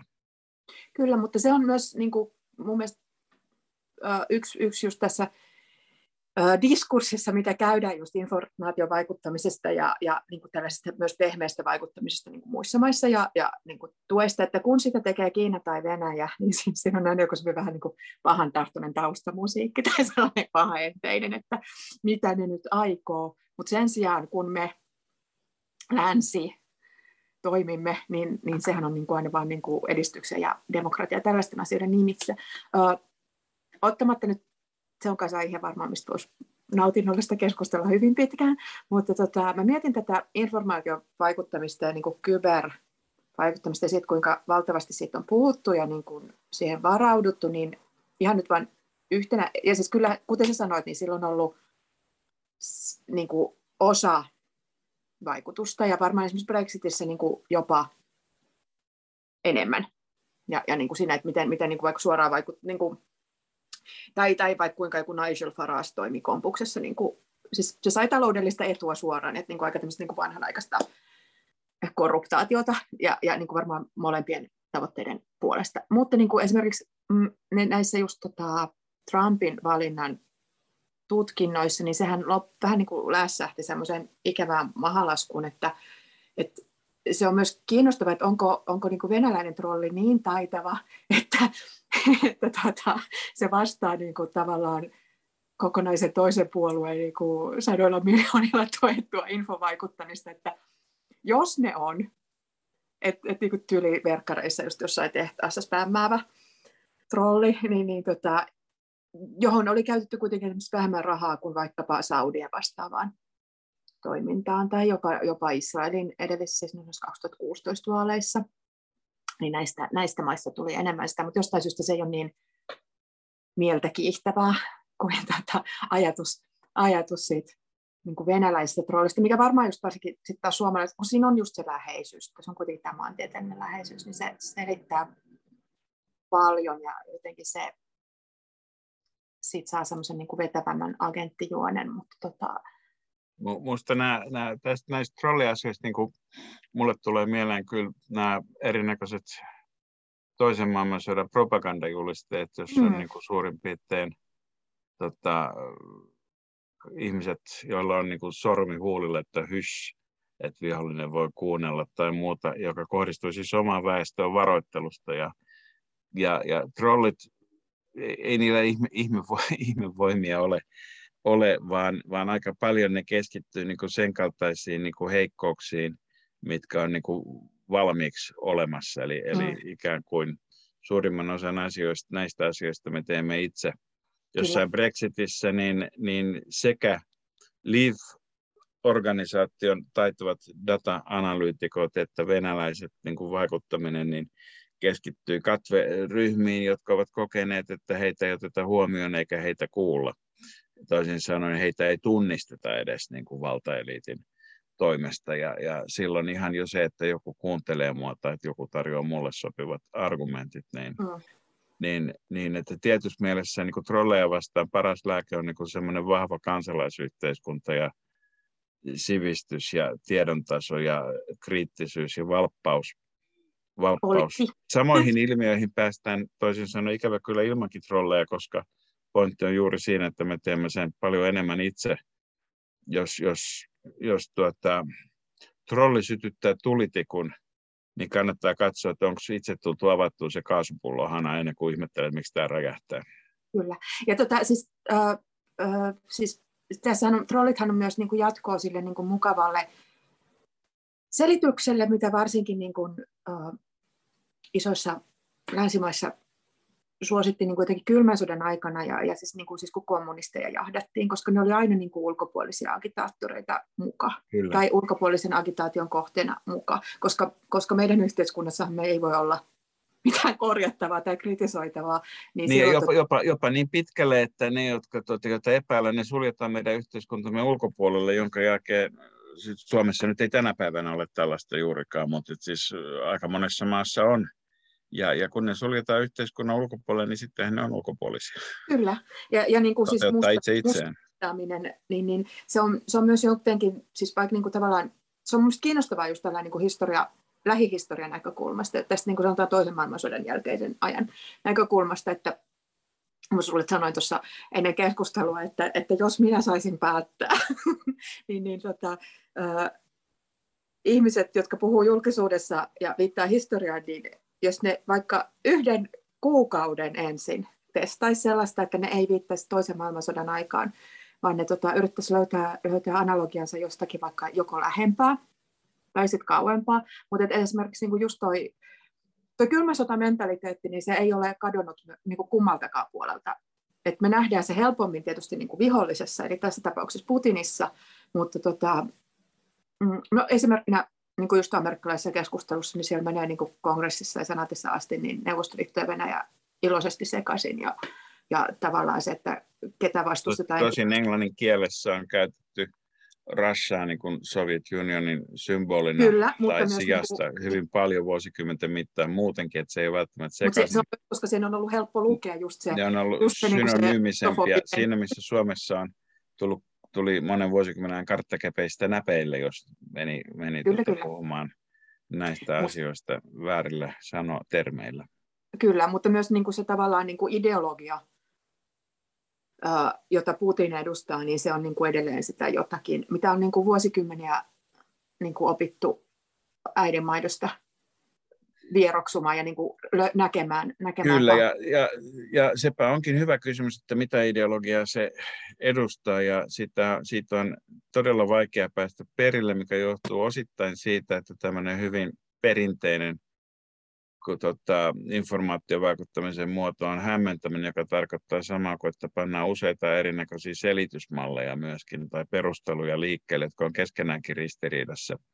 Joka on ollut Venäjän kansan, kansaan kohdistuva siis sisäisessä propagandassa hyvin tehokasta, koska se vaikuttaa osaltaan ihmisiä apatisoivasti. Jos, jos, jos yksi sanoo yhtä, toinen toista ja kolmas kolmatta ja neljäs neljättä, niin ei ollut kaukaa haettua se ajatus, että tulee sellainen fiilis, että mistä tästä nyt ottaa enää selvä, mistä on kyse, ja turha, kun muutenkin on vähän turha yrittää mitään, niin nyt ei ainakaan kannata niin kuin ajatella, että menee liian vaikeaksi.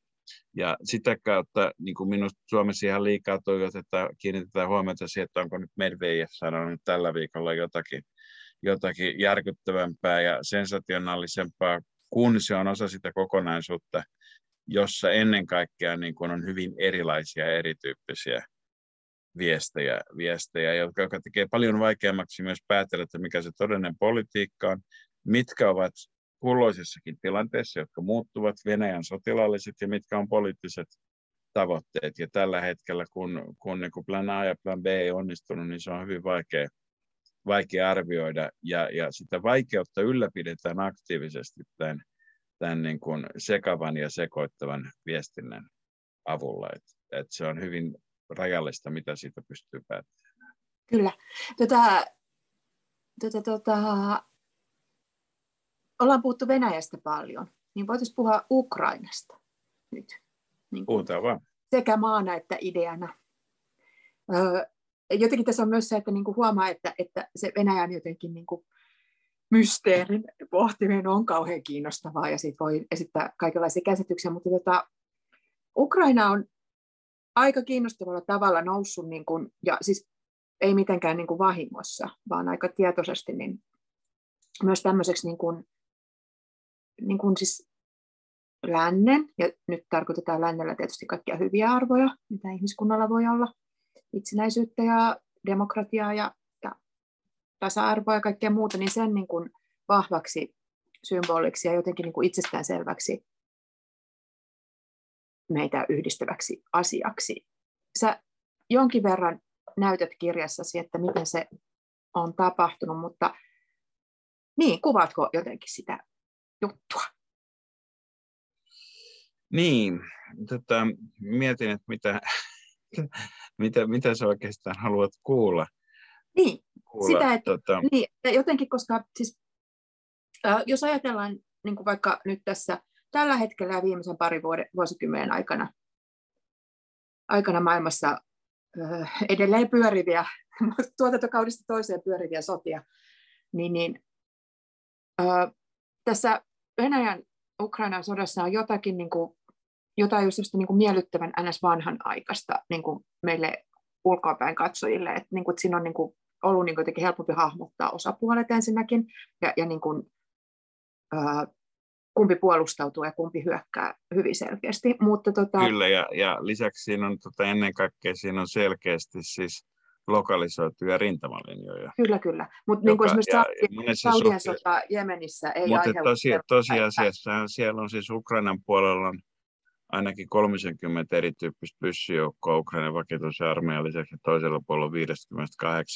50-80 ja voi sanoa, että ja, ja lisää innovoidaan koko ajan, eli, eli kun Venäjän niin kuin yhtenä taktiikkana on myöskin taktiikan osana, että on sen kaltaisia voimia, joilla ei ole kansainvälisen, jotka joilla ei ole tämmöisiä valtiollisen armeijan tunnuksia ja statusta, jolloin ehkä tuntuu uskomattomalta, mutta jolloin siis niin juuri heitä ei tarvitse esimerkiksi Geneven sopimusten sääntöjen samalla lailla kenties koskea, ja, ja, ja tota, joku voi sanoa, että eihän Venäjä noudata niitä sääntöjä muutenkaan, mutta se on usein semmoista, että välillä noudatetaan ja välillä ei. Ja siitä huolimatta se ei tarkoita samaa kuin, että säännöllä ei olisi väliä.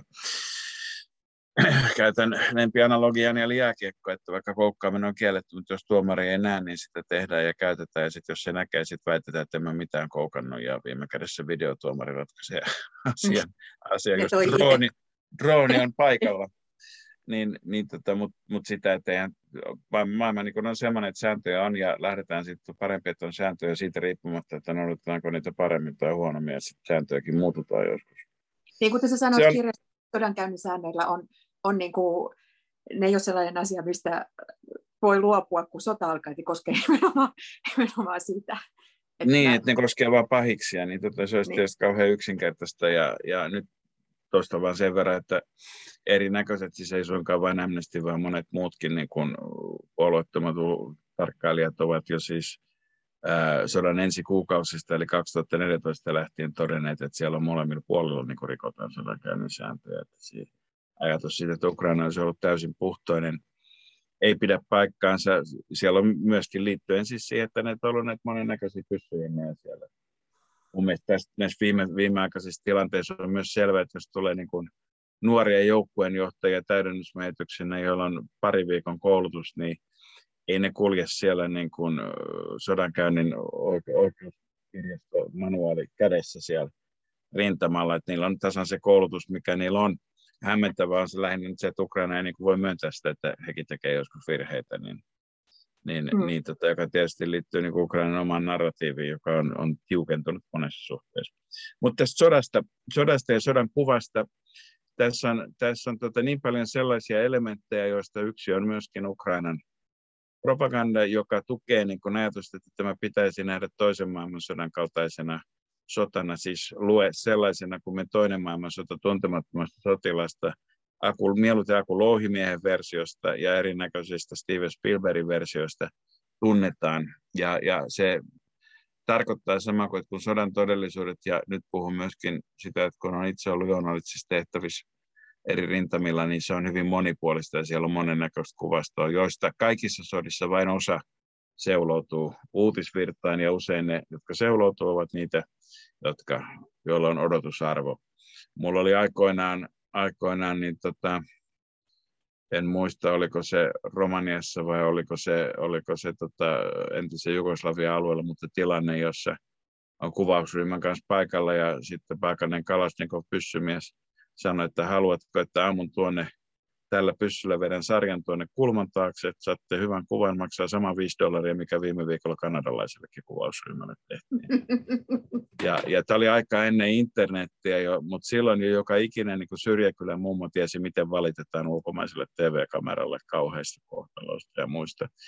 Se ei tarkoita samaa kuin, etteikö nämä olisi aitoja sotilaita ja aitoja mummoja ja aitoja valituksen aiheita, mutta narratiivit jotka toistavat itseään, ovat, ovat niin kuin erittäin hyvin tiedossa.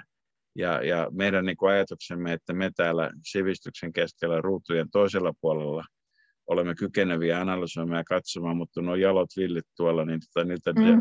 niitä dokumentoidaan autenttista tavaraa, Kyllä. niin se ei nyt ihan niin mene kuitenkaan sitten, vaan ihmiset on ihan yhtä tietoisia ja fiksuja aika monessa kohtaa maailmaa. Mutta sitten mm-hmm. tässä, tässä niin perinteisen sodan, tässä on paljon on sellaisia perinteisen sodankäynnin piirteitä, on panssareita, on tykistökäsityksiä, on juoksuhautoja, toisin selkeät rintamalinjat, on selkeät kaksi osapuolta.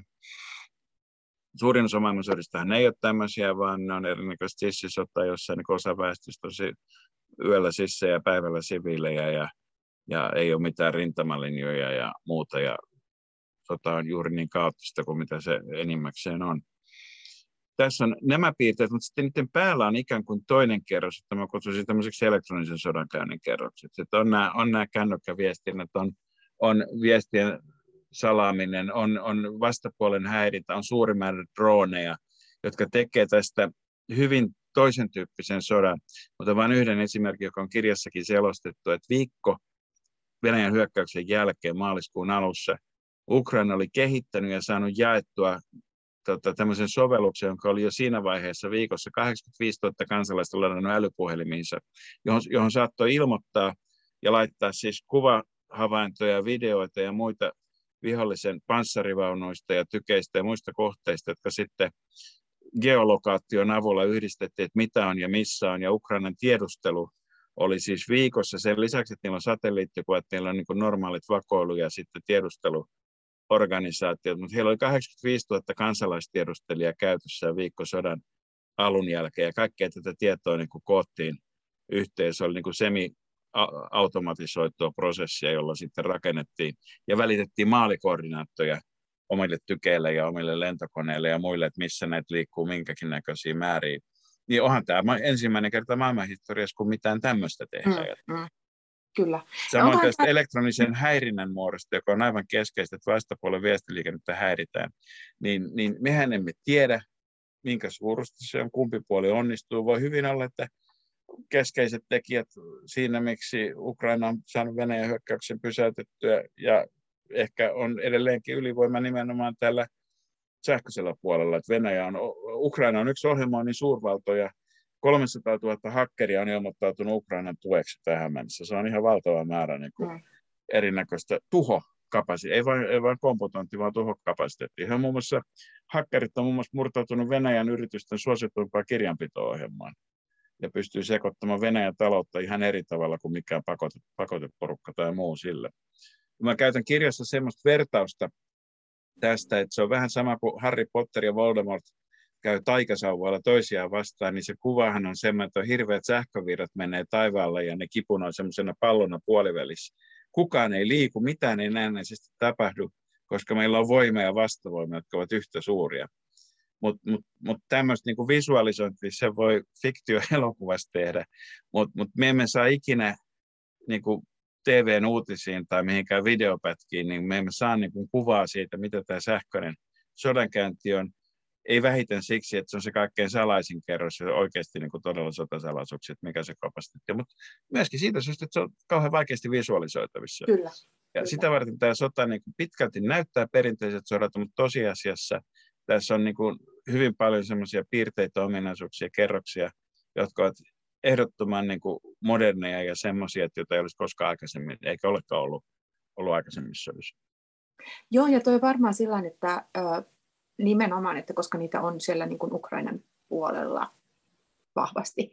Ja, ja niin kuin jotenkin se, vaan, kun edelleen tämä sota vaikuttaa jotenkin kuin jär, järjettömältä arviointivirheeltä niin kuin Venäjän kannalta. Että et, niin kuin, ö, et ikään kuin se, niin kuin, kun se puhuit aikaisemmin just sitten niin kuin hämmentämisestä keinona, ja, ja jotenkin siitä ajatuksesta, ehkä, ehkä on ollut just se, että koska siellä on niin kuin, siis 2014 tota, jälkeen, niin, niin jotenkin niin kuin niin väärä tilannekuva, käyttääkseni, käyttääkseni suomalaisten politiikkaa rakastavaa fraasia, jossa niin kuin, et, et, et Ukraina olisi enemmän sekaisin ja enemmän hämmentynyt ja enemmän niin kuin valmiina semmoiseen niin kuin syyriamaiseen hajoamiseen ja, ja, ja sellaiseen niin kuin sisällissotaan. Ja, et, mutta et, niin kuin se, se, se yhtenäisyys ja se niin kuin yllättikin ikään kuin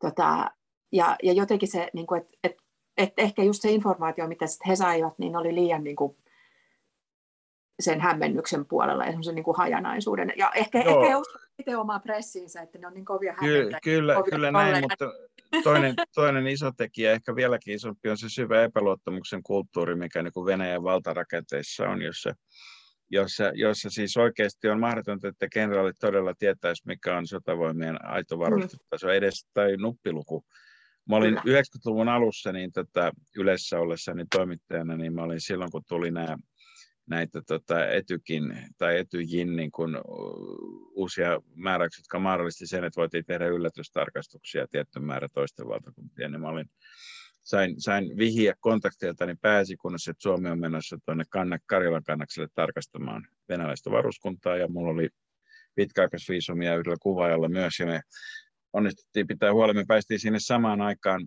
aikaan tota 90-luvun alussa kaikki oli aika vapaata myös. Oltiin, saapisteltiin vain varuskuntaa ilman mitään ennakkoilmoittautumista. Ja sitten samaan aikaan, kun suomalaiset sotilastarkkailijat tuli sinne, ja, ja mä jututin varuskunnan komendanttia.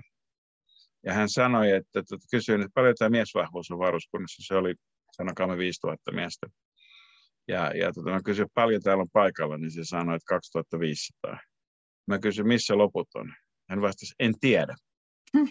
Ja, ja, ja tota, tää, tästä niin kun, me olemme ajatelleet, että Venäjän asevoimat on varustautunut ja tietysti se on ollut se viesti, mitä Putin ja Kreml on koko ajan, että nyt täällä on niin kuin asiat kunnossa Neuvostoliiton alennustilan jälkeen ja on, on, on, on tuota uutta pyssyä ja on, on isompia miesmääriä ja koulutettuja ja muuta ja paraatiskin voi nähdä. Mutta mutta näyttää siltä, että iso osa siitä on ollut niin sen kaltaista fuulaa, joka ei pidä paikkaansa. Ja samoin, niin kuin, että sit kun korruptio ja epäluottamus on niin kauhean syvät, niin, niin esimerkiksi se, että siellä on niin ollut kuorma-autojen renkaissa halpoja kiinalaisia kopiorenkaita, jotka ei kestä auring, auringonvaloa kunnolla, koska joku on pannut fikkaan ne rahat, jotka oli tarkoitettu kunnollisten renkaiden ostamiseen. Mm. Ja muuta, niin eihän, eihän tämmöisestä mene tietoa yläkertaan asti, kun on epäluottamuksen, syvä epäluottamuksen kulttuuri.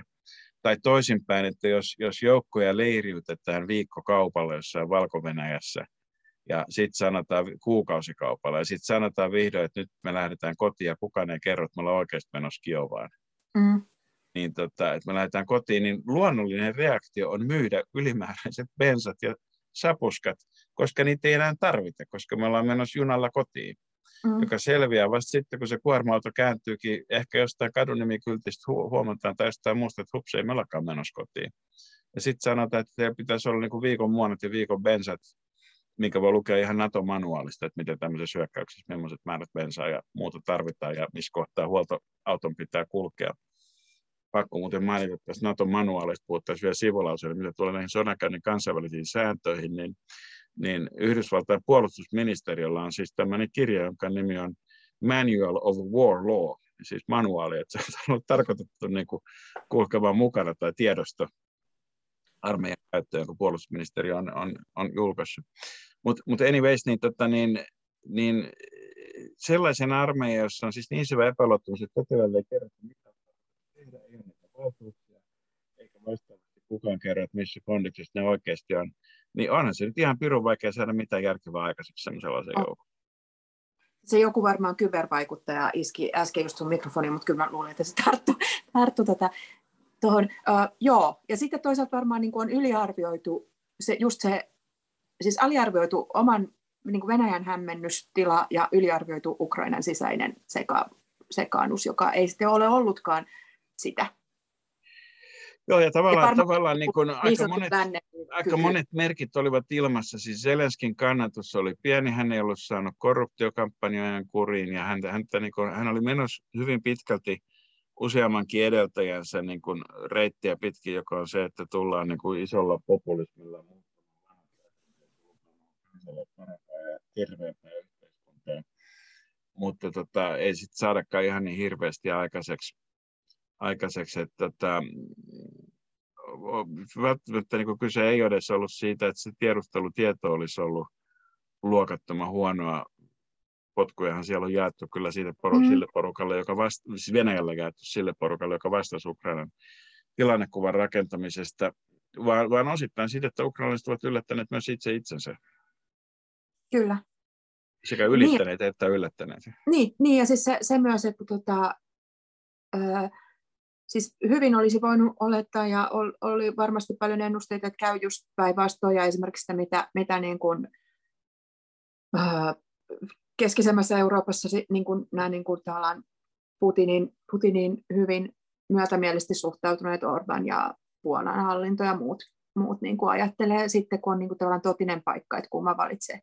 Mutta tota, ja nyt nähdään, että missä, missä nyt mennään. Mä kysyisin vielä, tosiaan voitaisiin puhua tosi kauan, mutta nyt ollaan puhuttu jo suhteellisen kauan, mutta tota, mitä sä ajattelet näistä, siis ylipäätään, niin kun onhan myös vähän niin, tässä nyt on kyse ydinasevaltiosta, joka tota, on sodan hyökkäävä osapuoli, niin äh, kauhean niin perinteisin keinoin ei luultavasti voida sota lopettaa. Mut, ja sitten, sitten niin kuin me ollaan totuttu jotenkin muun muassa myös niin kuin jonkunlaisen liturgiseen, että no sitten on nämä pakotteet. Mutta mä mietin sitä, että kuinka paljon on itse asiassa tota, sanotaanko lähihistoriassamme viimeisten vuosikymmenten aikana, niin kuinka paljon pakotteilla on itse asiassa pystytty vaikuttamaan siihen, mihin halutaan vaikuttaa, eli tota, niin kuin käytännössä painostamaan hallintoa tai niitä sen lähipiirissä olevia ihmisiä niin paljon, että ne vaihtaa hallinnon. Muistaakseni Iranissa ei ole käynyt näin,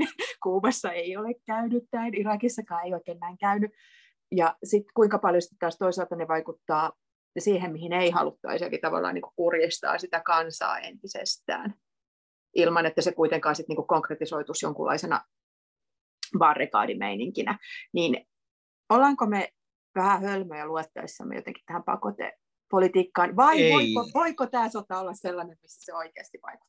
Me, me emme ole hölmöjä luettaessamme pakotteja, mutta pakotteille on siis tyypillistä se, että ne toimivat yhtenä keinona monien muiden joukossa. Ja sitten voi aina kysyä, että olisiko tämä niin parempi maailma ilman niitä pakotteita. Aika harva on vasta, vastaus valmis sanomaan, että vedetään pakotteet pois, jos ei ne kerran toimi. Et, et, et, tota, mutta ei ne nyt yksin ihmeitä tekeviä ole. Maailmasta löytyy esimerkkejä myös toimivista pakotteista, joista varmasti tunnetuin on Etelä-Afrikan rotuhallinto järjestämä Etelä-Afrikka oli kansainvälistä urheilusta suljettu pois ja aika monessa muussakin suhteessa kauppapakotteita oli. Mutta siinäkin niin voi sanoa, että ratkaiseva sysäys oli oikeastaan se, että Neuvostoliitto lopettaessaan itse itsensä niin veti tukensa pois myöskin ANCltä. African National Congressilta, eli, eli suurimmalta mustien järjestöltä, joka onkin ollut valtapuolue sitten myös siellä sen jälkeen. Ja, ja, ja, ja tota, ANC vastaavasti sitten ilmoitti, että he eivät ole, niin joka, jolla oli ollut, niin kuin, miten mä sanoisin, ANC-ideologiassa ja chartereissa oli ollut niin kuin myöskin vahvoja sosialistisia piirteitä. Ja kun tämä tuki loppui, niin he, he niin kuin tavallaan siivosivat sen oman ideologiansa ja julistivat selkeästi, että he eivät ole enää missään nimessä kommunistinen järjestö, vaan edustavat mustaa väestönosaa. He teki itse nämä asiat, jotka yhdessä pakotteiden kanssa sitten sai Frederick de Klerkin ja valkoisen vähemmistön niin kuin hakeutumaan sovintoon, sovintoon, jonka seurauksena Mandela ja de Klerk sai molemmat Nobelin rauhanpalkinnot. Ja se ja jo, nyt ollaankin varsin verettömästi. Etelä-Afrikka johtaa, johtaa mutta, tota, taloudellisen epätasa-arvon mittareissa lähes kaikkia maita. Joo, no ei nyt kaikkia maita sentään, mutta, tota, mut, mut siellä on siellä on tapahtunut monenlaista kehitystä, mutta joka tapauksessa ainakin, ainakin se niin apartheid loppu vähintään. Mm. Mutta siis siihen nimenomaan länsi aika myöhään, myöhään niihin no. Mut, mutta mutta, mutta tota, se on aika kiistatonta ja kiistattomasti selvitetty pakotteilla on ollut niin merkittävä osuus, mutta ei missään nimessä yksin. Ja, ja siellä ja oli ANSE on, toimijana, joka oli selkeästi niin kuin maan sisäinen, joka tavallaan... Sitten pakot, pakotteet on, pakot, ANSE oli sisällä, juu. Sitten on niin merkittävä osa pakotteista on myöskin sitten tavallaan sitä, miten se siis on viestintää, miten ne strukturoidaan ja rakennetaan. Ja nyt niin kuin tuossa kirjassa aika selkeästi käy läpi, niin kuin myös vertaan 2014 tilanteeseen, jolloin länsi heräsi tosi oli housut kintuissa yllätetty, heräsi tosi myöhään pakotteisiin. Venäjä oli tosi varautunut vastapakotteisiin. Ja, ja, ja tota, esimerkiksi nämä suom- eurooppalaiset elintarvikkeet, muun muassa valion juustot, kun ne kiellettiin Venäjän vastapakotteiden toimesta, niin se tuli jo hyvin pian, että ekojen pakotteiden jälkeen muutamassa päivässä vastapakotteet, eli siellä oltiin niin kuin varauduttu. Pakko tässä anekdoottina kertoa, että yhdellä somen keskustelupalstalla ihmeteltiin kauheasti, että miten pidettiin törkeänä että kun venäläisellä tämmöisellä ostetaan ja myydään palstalla oli suomalaisia juustoja nyt tarjolla, että miten tämä on mahdollista. Ehkä siitä puuttuu ymmärrys siitä, että se on venäläisten vastapakotteen rikkomista eikä minkään läntisen vientikielon rikkomista, että Venäjällä myydään pimeä mustan pörssin kaupassa niin, niin Oltermannia. Mutta mut joka tapauksessa näissä tällä, tällä kertaa niin tota, ensimmäinen pakotekierros tähän sotaan liittyen tuli pari päivää ennen sodan alkua ja se oli hyvin selkeästi semmoinen ehdollinen, että nämä pannaan päälle varoitukseksi. Se on aika uniikkia, että yleensä pakotteet, niin kuin mikä tahansa muukin, on reagointia siihen. Eli, eli kyllä tämä niin kuin kansainvälisessä toiminnassa sama kuin ihmisten toiminnassakin on, että, että, että sanotaan, että älä tee näin ja sitten niin rangaistaan vasta, kun joku tekee että tämmöinen skifimaailma, missä rangaistaan jo ajattelemisesta ja tekemisen, yrittämisen, suunnittelemisen, miettimisestä, niin enimmäkseen ei ole reaalimaailma. Mutta tässä tapauksessa ensimmäinen EUn, Yhdysvaltain ja Amerikan pakotekierros tuli ennen hyökkäystä, pari päivää ennen. ennen ja se oli nimenomaan niin kuin varoituksena, että, tästä, tästä, että me, me ollaan valmiit vastaamaan tähän. Se, että uskoiko joku oikeasti, että se estää tai pidättää, sitä on vaikea sanoa, mutta ainakin on niin kuin yritetty sitä, että on mm. tehty jotakin ennen hyökkäystä. Seuraava pakotekierros tuli kolme, neljä päivää myöhemmin, eli heti sen hyökkäyksen jälkeen. Eli tarkoittaa sama kuin, että länsi on ollut tosi hyvin valmistautunut tähän ja strukturoimaan näitä pakotteita. Ja pakotteiden ideahan on se, että se on aina vähittäin kiristyvä ruuvi, niin kuin uusilla kierroksilla mennään pitemmälle. Jos ette nyt toimi, niin okei, me valmistellaan lisää. Henkilökohtaisesti olen sitä mieltä, että se, että tällä hetkellä – tarkistin tämän viikko sitten, niin, tota, niin USA-pakotelistalla on noin 1200 nimeä. Siis ei vain venäläisiä, vaan myös ukrainalaisia, jotka on toiminut venäläisten kanssa yhdessä. On siellä yksi suomalainenkin kaipaa, joka on, on paljon ollut idän Putinin lähipiirien kanssa kaupanteossa ja Timchenko luottamies ja muuta tämmöisiä näin. Niin tota, ja USA on vähän yli 1200, Sveitsi 1174 ja sitten Britannialla ja EUlla noin tuhannen luokkaa nimiä varmasti perustellusti löytyisi 5-6 tuhatta nimeäkin, niin tota, johon voisi niin kuin laajentaa näitä henkilöpakotteita. Pakotteita, tuota, ja esimerkiksi Navalni Venäjän oppositiojohtaja on pitänyt esillä, esillä juuri, juuri sitä, että näiden nimien laajentamista, joka on kuitenkin niin kuin täsmä ja kohdentuvaa. Totta, totta kai pakotteet pitää valmistella ja niitä pitää valvoa, ettei ne tuosta noin vain tempasta yhtäkkiä. Mutta niin osa pakotteista on, on, vaikuttaa nopeammin ja osa vaikuttaa sitten aikaa myöten enempi. Kaikki talouden pyörät eivät normaalioloissakaan käänny hetkessä. Tässä sodassa on yksi aivan uniikki piirre sen lisäksi, että oli nämä ennaltaehkäisevät tai varoittavat pakotteet, niin toinen on, on, on tämä valtava läntisten yritysten vapaaehtoinen, kenenkään määräämätön pako Venäjältä ja luopuminen, mikä, mikä ei ole selitettävissä pelkästään mun mielestä niin kuin maineriskin kannalta tota, tai yleisen vastuullisuusohjekirjan noudattamiselta, vaan kyllä mä luulen, että ne yritysjohtajat niin kuin itse miettii myös, että he ei halua olla niin kuin siinä mukana, että ihmiset niitä päätöksiä tekee ja ne ihmiset on mm. samanlaisessa shopissa sodan alkamisesta kuin muutkin ja, ja, ja tota, lähtevät siitä, että heidän hallituksensa ja osakkeenomistajansa hyväksyvät nämä päätökset, jotka on siis miljardien menetyksiä myöskin. Ja, ja, ja tällä hetkellä useampien arvioiden mukaan tämä yritysten vapaaehtoinen vetäytyminen niin kun aiheuttaa Venäjän toimintakyvylle ja taloudelle paljon isompia ongelmia kuin pakotteet sinänsä. Ja se helposti unohtuu, koska tämä on niin kuin vapaaehtoista ja strukturoimatonta ja käskemätöntä ja säätelemätöntä tämä vapaaehtoinen vetäytyminen. Ja, ja, ja tota, mutta esimerkiksi öljyteollisuudessa niin kaikki läntiset firmat, jotka ovat vastannut tuosta pora öljykenttien, kaasukenttien infrastruktuurista ja välineistöstä ja sen huoltamisesta on lähtenyt pois sieltä.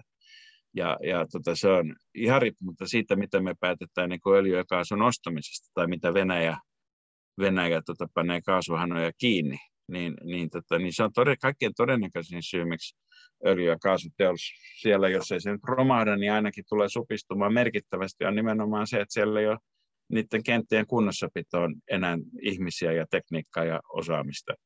Ohjelmistopäivitysten siinä vaiheessa, kun Windows ilmoitti, että he ei enää lähde päivittämään tai Microsoft ei lähde päivittämään tätä kaikkia automaattisia päivityksiä esimerkiksi niihin satoihin lentokoneisiin, jotka on kaapattu. Mm. Niin, niin kun niiden ohjelmistot ei päivitty, niin, niin ne eivät no, pysty nousemaan ilmaan. Hmm. Nämä on valtavan isoja asioita ja ne koostuu niin kuin sadoista yrityksistä ja useista eri, nämä ovat muutamia pieniä esimerkkejä ja, ja, ja tätä tämmöisestä toiminnasta, että kyllä tämä niin kuin poikkeuksellisen, maailmanhistoriassa poikkeuksellisen niin kuin laaja ja jyrkkä on tämä eri toimenpiteiden kokonaisuus, mitä sekä niin kuin yrityssektori että julkinen sektori tekee – ja kuten aikaisemmin sanoin, niin huolimatta siitä, että täydellistä pankkisaartoa tai muuta sulkua ei niinkään kuin meillä on Kiinat ja Intiat ja Etelä-Afrikat ja muut, muut on, on niin kuin, eivät ole pakottetoiminnassa mukana, että ei ole täydellistä, mutta niin kuin, lyhyellä tähtäimellä yhdenlaista ja pitemmällä tähtäimellä toisen näköistä niin kuin, ikävää ja vajetta ja muuta aiheutuu, mutta mut, mut ei, se, niin kuin, kaikki, ei se kaikki niin kuin heti ja kerralla mutta tietenkään. Mm. Ja osa sitten jälleen kerran on semmoista, että se ei näy, näy niin kuin päälle päin. Kyllä. Sitten tietysti yksi keskustelun aihe voisi olla se, että, että tota, mitä se kertoo maailmasta, että, että meillä tavallaan niin kuin yksityiset yritykset, joita ei mitenkään demokratian keinoin kontrolloida, niin pystyy, pystyy ikään kuin myös niin kuin halutessaan romahduttaa jonkun, jonkun alueen talouden vaikka niin just vetäytymällä pois. Mutta tota, niin, iso, iso, iso ero Venäjän ja Neuvostoliiton välillä on se, että Venäjä on kuitenkin, vaikka me sanotaan nyt tässä sanotaan koko ajan, että ei olisi niin paljon pitänyt olla taloussuhteessa. Mutta tosiasia on, että Venäjä on paljon integroituneempi globaaliin talouteen kuin mitä esimerkiksi Neuvostoliitto oli ikinä.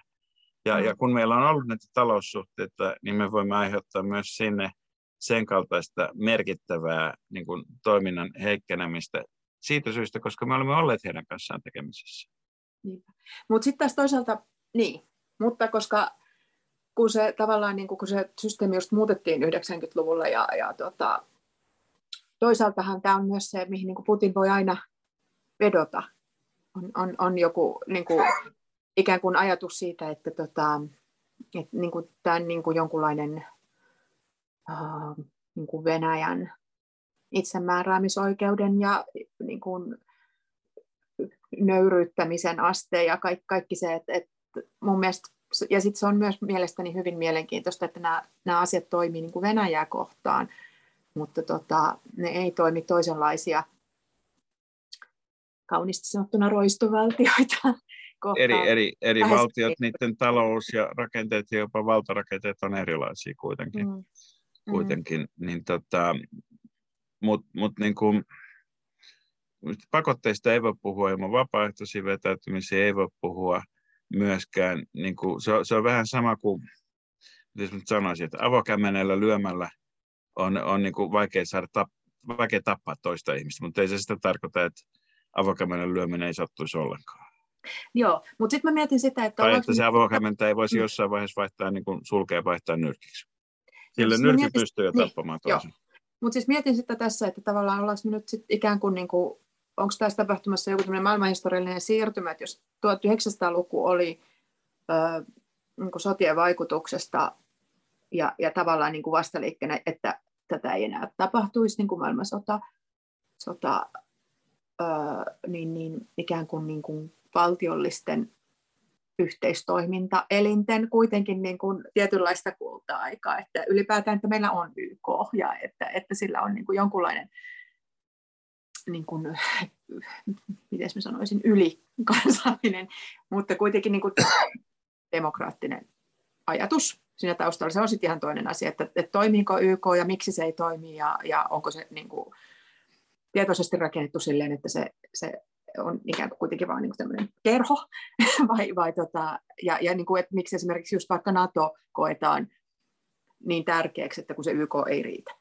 Mutta, mikä, ja sitten, mikä, sitten, niin se, kun, tämä, tämä voi sanoa lyhyesti. Ei ollut siis mikä, siis mikä... tämä, vaan se, että ollaanko me nyt sitten siirtymässä takaisin jonnekin 1800-luvulle ja sitä aikaisemmille, missä niin kuin tavallaan ei pelkästään imperiumit keskenään taistelleet, vaan nimenomaan niiden, niiden niin kuin nämä kauppa ja se, sen aikaiset niin kuin tavallaan suuryritykset ja niiden yhteenliittymät niin kuin käytännössä määräävät kohtaloista ja aloittavat sotia ja lopettavat sotia. 1900-luvustakin täytyy erotella alkupuoli ja jälkipuoli. Jälkipuoli mm. tietysti on ollut niin tämmöisen kansainvälisen sopimusjärjestelmän juhlaa, joka on ollut nimenomaan valtioiden välisiä sopimuksia, ja valtiohan on kuitenkin se pohjimmäinen suvereni yksikkö, mistä seuraa myöskin se, että mikä tahansa valtioiden välinen kerho toimii täsmälleen sillä mandaatilla, mikä sille annetaan. Ja, ja vaikka, vaikka niin kuin Suomi ja kaikki muutkin maailman maat ovat niillä on vähemmän suvereniteettia, jota he ovat siis vapaaehtoisesti sopimustoimin luovuttaneet pois. Suomi on allekirjoittanut tuhansia kansainvälisiä sopimuksia luultavasti vuosien mittaan lähtien jonkun Bermudan kanssa verotu, verovapaussopimuksesta tai, tai Gibraltarin kanssa jostain sosiaaliturvasopimuksesta todennäköisesti, niin, niin, niin tota, eli me olemme antaneet suvereniteettiamme pois saadaksemme jotakin vastaavasti, ja näin toimii kaikki maailman maat sehän ei tarkoita sama kuin, että kaikkia sopimuksia noudatettaisiin, mutta kyllä niitä nyt enimmäkseen noudatetaan ja enimmäkseen niitä solmitaan aikomuksella noudattaa tai sitten jotakin muuta hyvää, hyvää tarkoituksena saada. Tämä Minskin kakkossopimus, minkä allekirjoittivat Saksa ja Ranska sponsoroi ja sitten Ukraina ja Venäjä niin, ja Britannia, niin, niin, tota, niin siinähän muun muassa todettiin, että mikä maa ei hyökkää toisen, toisen kimppuun. Tota, se tosiaan Ukrainassa ratifioimatta, koska se olisi edellyttänyt sitä, että näillä Luhanskin ja Donetskin alueilla olisi ollut, ollut kansanäänestykset siitä kohtalosta ja Ukrainassa oli perusteltu vahva epäily, että ne eivät olisi vapaita, ne vaan kansanäänestykset. Tuota. Mutta joka tapauksessa niin so, tavallaan sopimus siitä, että maailmassa on näitä sopimuksia, niitä on edelleen paljon, niin ei, ei siitä paluuta ole, vaikka sotia tulee. Mitä sotiin tulee sinänsä, niin maailma elää vähän sotaisinta kauttaan huolimatta Ukrainasta kaiken kaikkiaan, että nämä on niin kuin nämä, siinä, siinä oli nämä positiiviset uutiset. Mutta sitten, sitten niin Ukrainan sodan osalta, niin me emme tiedä sen lopullista laajuutta. On, on täysin mahdollista, että sinne tulee läntisiä tai kansainvälisiä joukkoja vielä, vielä tuota, ei suinkaan vain turvaamaan jotakin haurasta rauhaa, vaan myöskin aktiivisesti sotimaan. Se, että tässä vaiheessa länsi on ilmoittanut, että ei tule ilma-asetta eikä suljeta ilmatilaa siten, että siihen pakotettaisiin. Meillähän on tämä hieno myöskin viimeisen 40 vuoden aikana käytetty termi rauhan pakottaminen, joka on eri asia kuin sota, mutta eri asia kuin rauhan turvaaminen. Kyllä. Tota, ja siis, niin, niin tota, kaiken kaikkiaan mä tarkoitan mm. sitä, että me ei niin tämän Ukrainan, Ukrainan niin sodan ää, että miten se muuttaa kansainvälistä järjestelmää, niin, niin vaikka kansainvälisen järjestelmän niin tapahtunut, tähän asti tapahtunut kehitys 7-80 vuoden aikana ei sinänsä, sinänsä niin tästä muuksi muutu, vaan ne perussuunta on merkittävä ja säilyy. Mutta se, että mikä Ukrainan sodan osuus tulee olemaan ja kuinka pitkälle missäkin asiassa siinä mennään, niin sitä on aivan liian aikaista arvioida vielä. Kyllä. Tota, joo, mä vaan jotenkin niin kun, ehkä tämä osoittaa se, että kuinka, kuinka niin kun,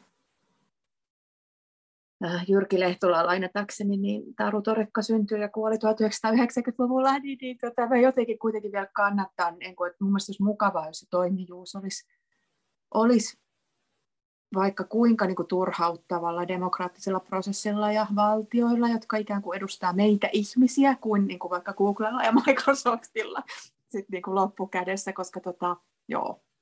Tota, no, mole, mole, molemmilla varmasti, että mä uskon, että erinäköisten kriisien ratkaisu on ihan niin kuin pandemiaan tai muuhunkin hoitoon, niin kyllä nämä big data-yhtiöt mm. ovat, ovat niin kuin, osa ongelmaa, mutta kyllä ne on osa ratkaisuja myös. Niin. Ja no ehkä sama, voisi ajatella, sa- että ehkä meillä voisi olla niihin Sama, niihin mutta samaan aikaan ei valtioidenkaan rooli ole hävinnyt päinvastoin. Valtiothan on siis se, että miten esimerkiksi niin kuin pandemian jälkihoitoon ja nyt niin kuin harppauksia ylös alhosta uusin eväin, niin ne määrät niin kuin miljardeja, mitä sekä eu että Yhdysvalloissa on niin kuin hetkessä polkastu pystyy, poliittinen tahto, niin nehän on aivan uskomattoman ketteriä nämä, nämä, nämä pahamaineiset, vanhakantaiset eurooppalaiset ja amerikkalaiset valtioapparaatit, niin, niin oh. tota, ihan täysin niin kuin Feeniksin tavoin nousevat, nousevat sieltä tuhkasta ja osoittavat lentelevänsä.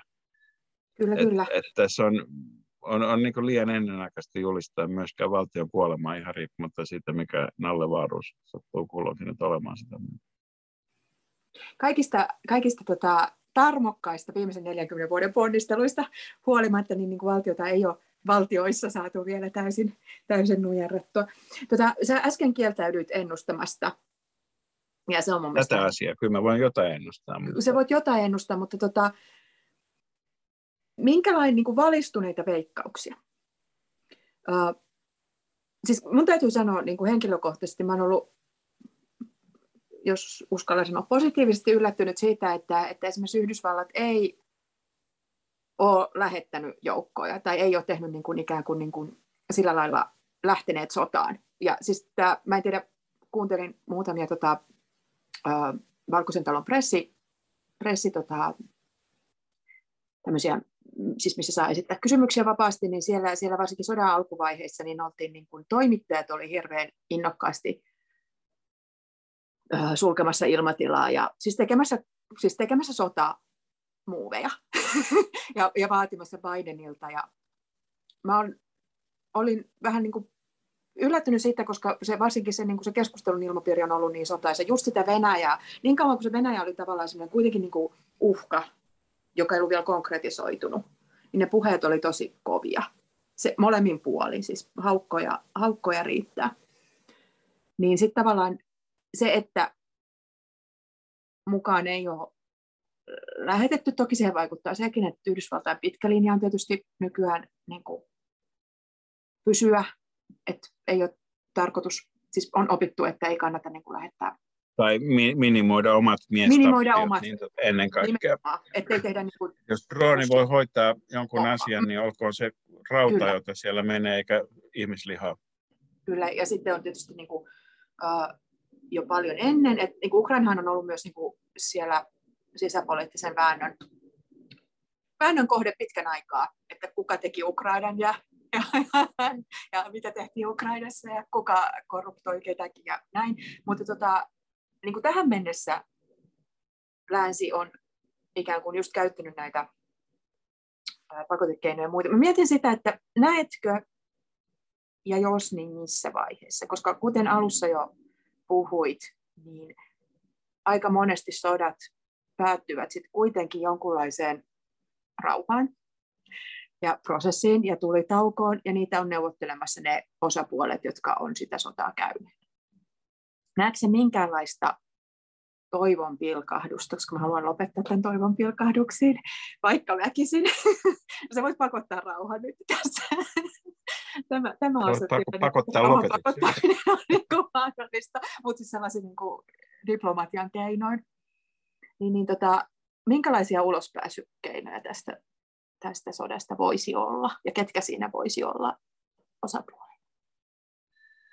Tätä, on ulospääsykeinoja, mutta niitä ei ole vielä. Ja, ja, ja, siis, ja, ja se, että mitä ne ulospääsykeinot on, niin riippuu siitä, miksi tämä tilanne muuttuu nykyisestä. Kyllä se jossakin vaiheessa muuttuu. Ja, ja, mutta se, niin kuin, tämä on se ikään kuin polku, miten asiat menevät, että ensin pitää niin kuin, asioiden muuttua, ja ne voi muuttua hyvin monella eri tavalla e, tota, sekä se, mitä Ukrainalla tapahtuu, mitä Venäjällä tapahtuu, mitä rintamassa tapahtuu, että mitä länsi mahdollisesti päättää muuttaa. Ja, ja, ja tota, nyt mä sanoisin, että niistä isoista merkittävistä tapahtumista esimerkiksi meillä on niin kuin Amerikan seuraaviin presidentinvaaleihin, nostaakseni tässä jonkun uuden kortin, mutta en ihan kokonaan uuden, niin varsinkin jos sieltä tulee vanha kortti niin kuin tota republikaaneilla vielä, niin sillähän on niin kuin tosi iso merkitys kaikkeen myöskin.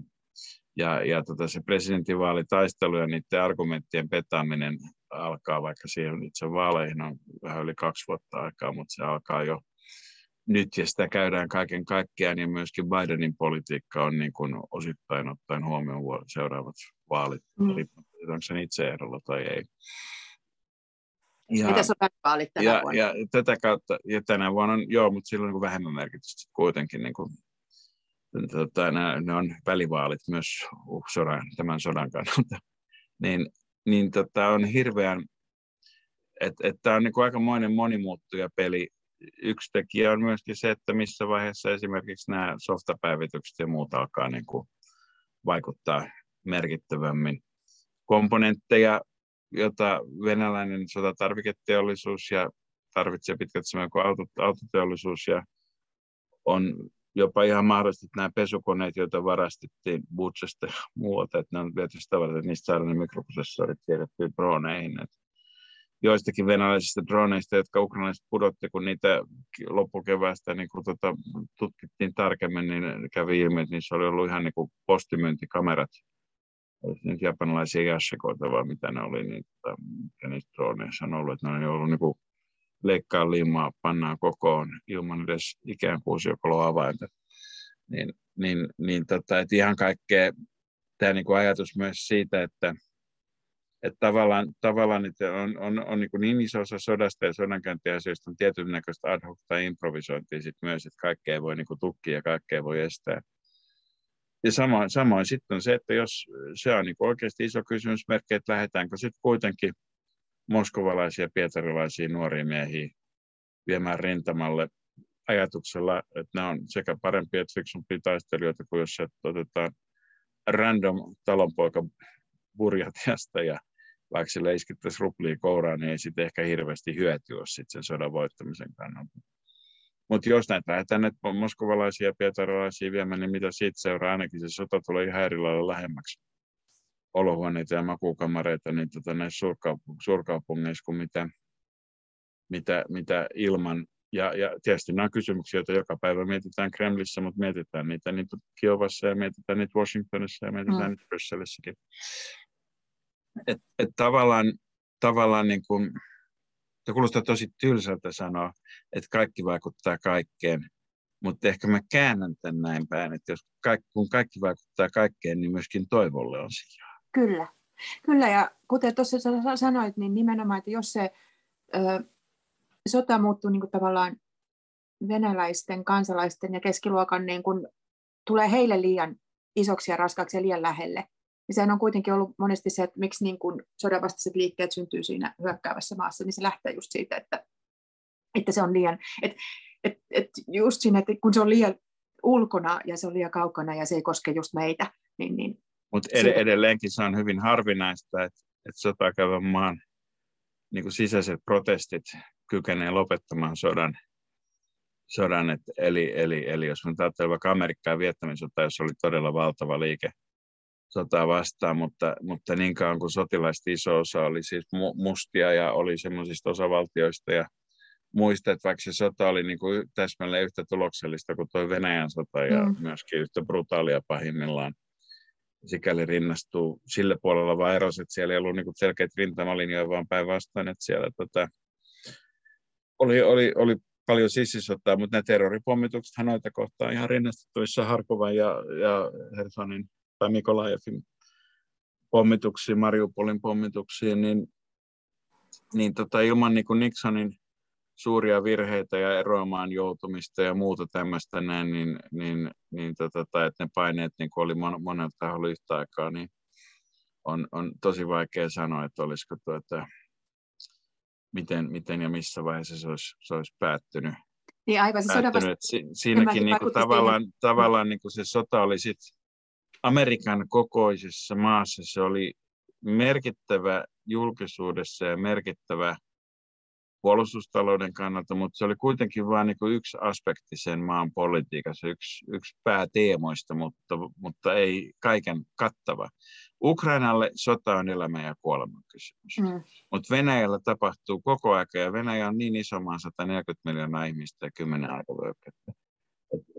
siellä niin kuin tämä sota on, vaikka sitä kutsuttaisiin sodaksi, vaikka se olisi avointa, vaikka sinne vietäisiin moskvalaisia pietarille, se on kuitenkin yksi asia monien joukossa. Kyllä.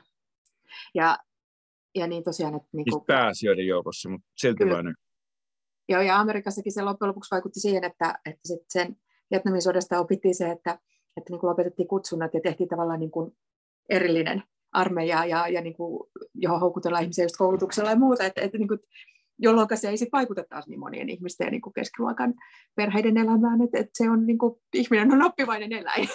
On, jos kohta tietysti asevelvollisuusarmeijassa on tämä niin kuin Suomen käytös tästä kansanarmeijasta, että se, mm. että se on myöskin niin kuin demokratian tae ja tuo. Että Kyllä. Toisaalta riippuu järjestelmästä, että, että onhan olemassa paljon maita, joissa, joissa niin kuin sotilasvallan kaappaus on toteutettu, vaikka siellä on yleinen asevelvollisuus, mutta niissä maissa on sitten muita rakennepiirteitä. Kyllä. Toistaiseksihan USAn ammattiarmeija on osoittautunut kuitenkin pääsääntöisesti aika pitkälle toimivan sen, niin kuin, jos mä nyt sanoisin tämän, muoto, koitan muotoilla tämän diplomaattisesti niiden yleisten arvojen mukaan, jotka ovat Amerikassa voimassa hyvässä ja kyllä. pahassa, kuitenkin kyllä. myös hyvässä. Tota, kyllä. Hei, haluatko sanoa vielä jotain kaunista lopuksi? tai kokoava? Sota on aina, aina tuhoisaa ja toivoisin, että jossakin vaiheessa ihmiset, jos eivät nyt koko aika tai muuten, mutta tota sen lisäksi, että on tärkeää osoittaa solidaarisuutta ja käytännön tukea Ukrainalle, jota voi tehdä hyvin monin eri tavoin, niin suomalaisten tiedossa on ja paljon on tehtykin. Mutta muutama ajatus myöskin niiden täysin turhaan ja itsekään tietämättä, miksi kuolleiden nuorten venäläisten miesten äideille, lapsille, vaimoille, tyttöystäville, niin, niin tota, joka valtava määrä surua aiheutuu, koska sota, on, sota ei koskaan ole kaunista, se on aina ruma ja se on aina kaikille ruma. Et näitä sota, ylisukupolvisia sotatraumoja tulee olemaan kummassakin maassa vuosikymmenten ajan miljoonilla ihmisillä. Kyllä. En tiedä, oliko tämä kaunista se oli millään, tärkeä. millään lailla, mutta, mutta tota, se on se, minkä mä haluaisin sanoa.